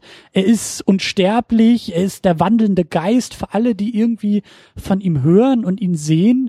Und für alle in dieser Welt ist er mehr als einfach nur ein Typ im lila Anzug. Und das ja. macht es jetzt irgendwie wieder dann schwieriger zu beantworten, ob er jetzt so ein Superheld ist oder nicht. Irgendwie finde ich das, Arne, du musst, du musst da übernehmen. Da würde ich noch was kurz ergänzen, kurz. Und zwar der, der britische Soldat am Anfang, als sie die Grabräuber dann festgenommen haben, der sagte dann auch zu Captain Horton, der ja direkt einen Austausch mit dem Phantom hat, nur wissen seine Soldaten davon nichts. Aber er sagt ja auch so, you know who, oder sie wissen, von wem ich rede in der deutschen ähm, Sprachfassung so, weil irgendwie kennen alle diese Geschichten über diesen Typen, von dem sie jetzt vielleicht nicht genau wissen, wie er aussieht oder so, aber alle kennen diese Person und wissen, okay, wir haben jetzt hier Grabräuber gefunden, sie wurden verprügelt, anscheinend muss es dieser komische Typ sein, von dem alle wissen, dass es ihn gibt, nur offizielle Position ist, nein, es gibt ihn nicht. Mhm. Das macht es tatsächlich kompliziert. Das hatte ich nämlich auch nicht so auf dem Schirm. Und, äh, ja, du hast ja die ganze ja. Zeit nur Candy Crush gespielt, du hast den Film noch gar nicht geguckt. Ja, genau. Da, so verbringe ich ja sowieso von morgens bis abends meine Zeit. Scheiß Filme, was soll das eigentlich alles? Ja. Comics oder Romane. Facebook-Spiele. Naja gut, aber auf jeden Fall kann ich das irgendwie nicht so richtig sagen. Weil auf der einen Seite, sagen wir es mal so, nach dem Film war es für mich klar, ach, das ist halt wieder einfach mal so eine Heldenfigur, die da ein paar Leute verprügelt und fertig. Das, was ich jetzt alles, während wir ihn besprechen, über den Film gelernt habe, das äh, geht natürlich schon in die Richtung, dass ich das Gefühl habe, das ist jemand, der sich einer Sache verschrieben hat, die dann eben doch größer ist als er selbst. Mhm. Und auch wenn er nur Knarren hat, wo ich auch äh, eigentlich das Gefühl hatte, dass ich das ziemlich lame finde, dass er halt irgendwie diese coole Origin da, die so sehr exotisch ist mit dem Dschungelvolk und er spricht mit denen in anderen Sprachen und so weiter und ja, hat dann Knarren. So, das fand ich irgendwie ein bisschen langweilig. Aber im Endeffekt ist mir im Nachhinein wieder bewusst geworden, dass es mir jetzt nicht unbedingt gefällt, aber dass es zumindest mit der Western-Symbolik, die ich auch eher so retrospektiv darin gesehen habe, ganz gut übereinander passt. Naja, also sei es drum, was er da tut und dass er eben auch durch die Welt tourt, nicht einfach nur mit dem Ziel, ich will jetzt eine Person, die mir nahe steht oder so, retten, weil das ist für mich, glaube ich, immer noch so eine Linie, wo ich so trennscharf abgrenzen kann. Ein Held ist jemand, der halt äh, was auf sich nimmt, um Gutes zu tun, aber eben auf so einer persönlichen Ebene. Ja. Und beim Superheld... Auf einer lokalen dann, Ebene irgendwie auch. Ja, genau. Bei, beim, wobei ein Superheld auch nicht immer die Welt retten muss. Also es reicht auch, wenn... wenn Daredevil irgendwie Hell's Kitchen rettet oder... Naja, aber er rettet naja. halt, weißt du, er rettet Werte, er rettet die Seele eines Stadtteils, weißt du, das ist so ein bisschen, also so, so würde ich das halt formulieren, ja. es, es übersteigt das so das, eine einzelne dem, Person. Genau, das ist das, was ich mit dem großen Ganzen meine, also ja. da ist immer irgendwas, wo der Held dann an einem gewissen Punkt dann wieder larger than life wird und dann eben dieses Super sich dadurch verdient. Und ich würde sagen, er ist, er ist drei Viertel Superheld. So, Arne. Kompromiss jetzt. Ja. Aber jetzt ist das Problem. In welche Richtung runden wir jetzt? Ja, wieso? Runden wir jetzt auf oder ab? Du warst doch so ein bisschen. Und David war auch so ich ein sag bisschen. Voll. Ach, du warst voll. Ja, ich sag, das ist ein Superheld. Ja, siehst du. Dann ist doch einfach hier Statistik gegeben. Also kühlen wir das Phantom jetzt zum Superhelden. Man ja. muss auch Demokratie machen. Ja, du hast ja gesehen, wie das in den letzten Monaten funktioniert hat. Demokratie ja. ist ja... Hm. Aber jetzt nee. sind wir ja zu dritt, da kann man Mehrheiten dann... Und außerdem, außerdem besprechen wir hier ja nicht Kizil Maschke, sondern das Phantom. So heißt das Phantom nämlich in der Türkei. Und ist dort das, rot. Das hast du jetzt zwei Stunden lang, während wir hier eigentlich diskutiert haben, nebenbei gegoogelt. Nicht gegoogelt, ich habe schon die ersten Comics durchgelesen auf Türkisch. Auf hast, Türkisch schon, ja. hast du die ersten wissenschaftlichen Artikel geschrieben, die David dann zum nächsten Mal durchlesen kann? Find ich cool. Auch, ja. auf Türkisch. Auch auf Türkisch. Na gut, aber ich finde das, ich finde diesen Kompromiss, ich finde das eigentlich ganz gut. Also ich finde, ähm, ist ja kein Kompromiss, aber ich finde, ich finde es irgendwie schon spannend, wenn wir, wenn, wenn wir ihn da so mit reinziehen. Ich find's auch irgendwie, ich find's auch irgendwie so skurril, weil eigentlich habe ich den Eindruck, ist diese Figur total wichtig, aber der Film ist es nicht. Es ist irgendwie, wenn ich ja, die Figur betrachte. Historisch gesehen ist er ja einer ja. der drei ersten oder der drei großen. Wie gesagt, in den vierziger Jahren gab es halt drei Serials ähm, in den Kinos, Batman, Superman und das Phantom. Der war halt ein, einer der drei ersten, die das geprägt haben. Nur weiß das halt heute keiner mehr, sondern Exakt. in den U S A ist er komplett untergegangen. Exakt. Und vor allen Dingen, wenn du dann so, so Sachen sagst, wie ähm, einer der ersten Helden, der sich da irgendwie so eine Maske aufsetzt und mit so einem Kostüm rumrennt und so, das, klar, das hat man dann später irgendwie noch verfeinert und aufgegriffen und irgendwie noch verändert und so. Aber ohne diesen Referenzpunkt würde wahrscheinlich auch ein Superman irgendwie kein, kein Cape tragen oder, oder ein anderes vielleicht oder ein Batman keine Maske oder so. Also es ist schon, ja, ich glaube schon, dass die Figur eigentlich, also die Figur hat schon so ihren Wert und ist schon, ist, also ich glaube, die Figur und der Comic ist eigentlich relevanter als dieser Film. So, das macht es jetzt wieder ein bisschen komplizierter, weil wir eigentlich sagen, wir gucken die Filme und gar nicht so sehr auf die Comics, aber irg- irgendwie müssen wir den, irgendwie müssen wir den mit reinziehen. Und wenn wir zur Not, wie bei so vielen anderen auch sagen, das ist eine ganz wichtige Fußnote, die wir setzen.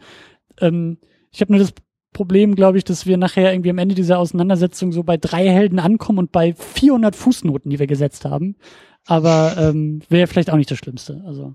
Aber weißt du, Christian, wir als Superhero Unit, wir haben ja auch eine Verpflichtung. Eine Verpflichtung gegenüber den Helden, eine Verpflichtung gegenüber unseren Fans, eine Verpflichtung gegenüber der Welt. Und wenn unsere Fans, wie zum Beispiel der Fan, der heute sogar vor Ort ist, immer nur traurig sind, weil wir ihre Lieblingshelden nicht als Helden bezeichnen. Dann ja. ist das doch auch nichts. Also lassen wir jetzt einfach mal richtig die Hosen runter und sagen, alles für die Fans und das Phantom ist ein Superheld. So, weil man muss nämlich auch einfach mal irrational entscheiden. Da geht es nicht darum, was sind die Fakten, da geht es nicht darum, was ist hier rational beweisbar. Gefühle, weißt du, Gefühle. The Schulz Train is running. Anne, du hast schon wieder viel zu viele Malick-Filme in letzter Zeit geguckt. Also, was ist da nur wieder kaputt gegangen bei dir? Aber es ist ein schönes Schlussplädoyer, ist auch ein schönes Schlusswort.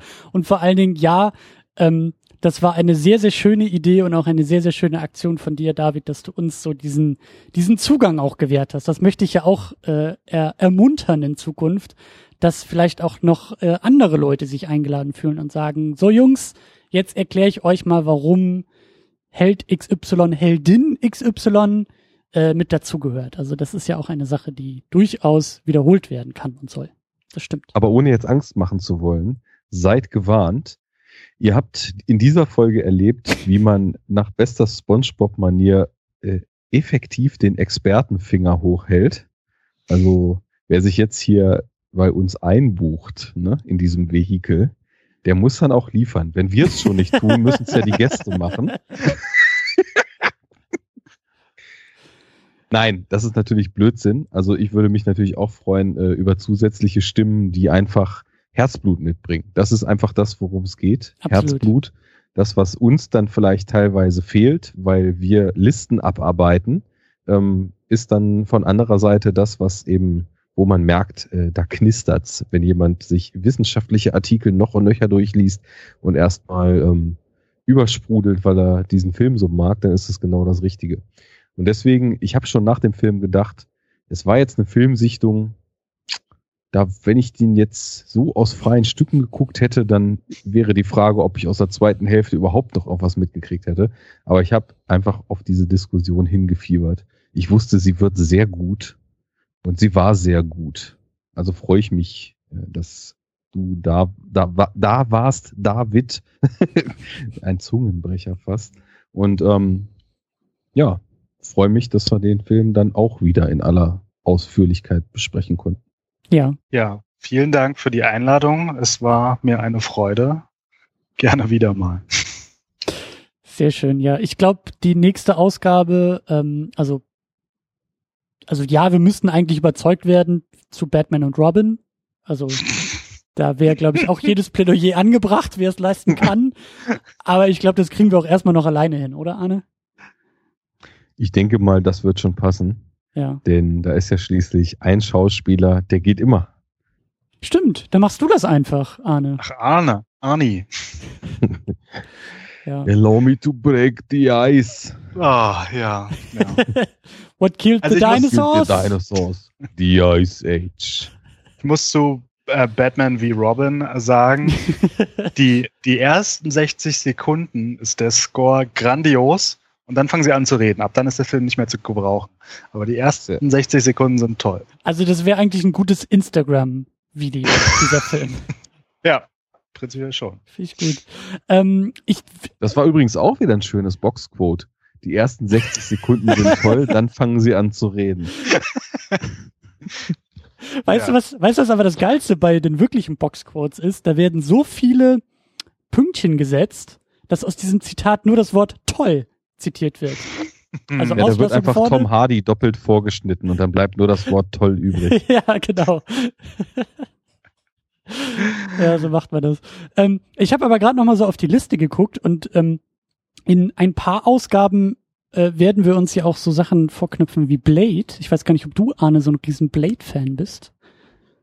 Also ich würde sagen, wenn Blade kommt, dann sind wir das erste Mal an dem Punkt, wo ich in diesem Podcast-Projekt das eben von mir geforderte Herzblut auch selbst an den Tag lege. Sehr gut. Ähm, also den Film, ich, ich habe ein bisschen Angst, weil das ist manchmal so, wenn man Filme vor sehr langer Zeit sehr geliebt hat mhm. und sie dann sehr lange nicht sieht, dass unter Umständen dieser Mythos dann einfach ins Bröckeln gerät, den man für sich selbst da so aufgebaut hat. Aber ich glaube, ich lüge nicht, wenn ich sage, dass ich Blade bestimmt zehnmal gesehen habe. Und ähm, ich bin gespannt, wie der so standhält. Auf jeden Fall ist er, was so allgemeine filmische Präferenzen betrifft, äh, glaube ich, immer noch mein Ding. Na gut, dann, dann brauchen wir da nicht unbedingt Experteneinladung, aber gleichzeitig würde ich sagen, laden wir einfach mal generell in alle Richtungen ein, oder? Ja, klar. Also wer Bock hat, soll sich melden. Und dann können wir mal schauen, wo man nochmal wen unterkriegt. Ja. ja. Schön.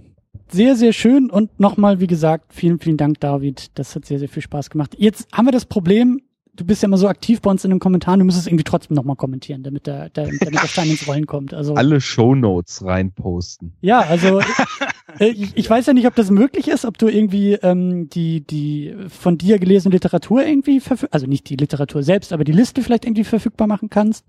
Ähm, ja. Das wäre zum Beispiel super gut, wenn wir das irgendwie mit beim, beim Blogbeitrag hätten. Ja, das würde ich gerne machen. Also ich werde wahrscheinlich auch nochmal dazu bloggen, weil ich mir so viele Notizen dazu gemacht habe. Vielleicht kann ich da einfach mal auf meinem Blog mateschrank punkt wordpress punkt com einfach noch was dazu schreiben, was wir ja heute nicht abgedeckt haben, weil es gibt ja mhm. noch so viele Facetten ähm, des Phantoms, die wir alle nicht besprochen haben. Aber gerne werde ich auch in deren in der Kommentarspalte bei, Kommentarspalte bei der Superhero Unit weiter kommentieren und dann gucken, wie die Antworten von den Zuhörern sind. Sehr schön. Das finde ich gut. Das ist auch eine gute Station, um äh, weiterzumachen und weiterzudenken und zurückzumelden. Deswegen, ja, ich glaube, wir sind durch hier und äh, ich sage vielen Dank und bis zum nächsten Mal. Das sage ich auch. Auf Wiedersehen. Ich hoffe, es hat Spaß gemacht. Ich habe das Gefühl, ich hatte heute ein Problem, gerade Sätze rauszukriegen, ohne mich zu verhaspeln, aber das ist ja auch nichts Neues. Also haut rein. Ja, ciao.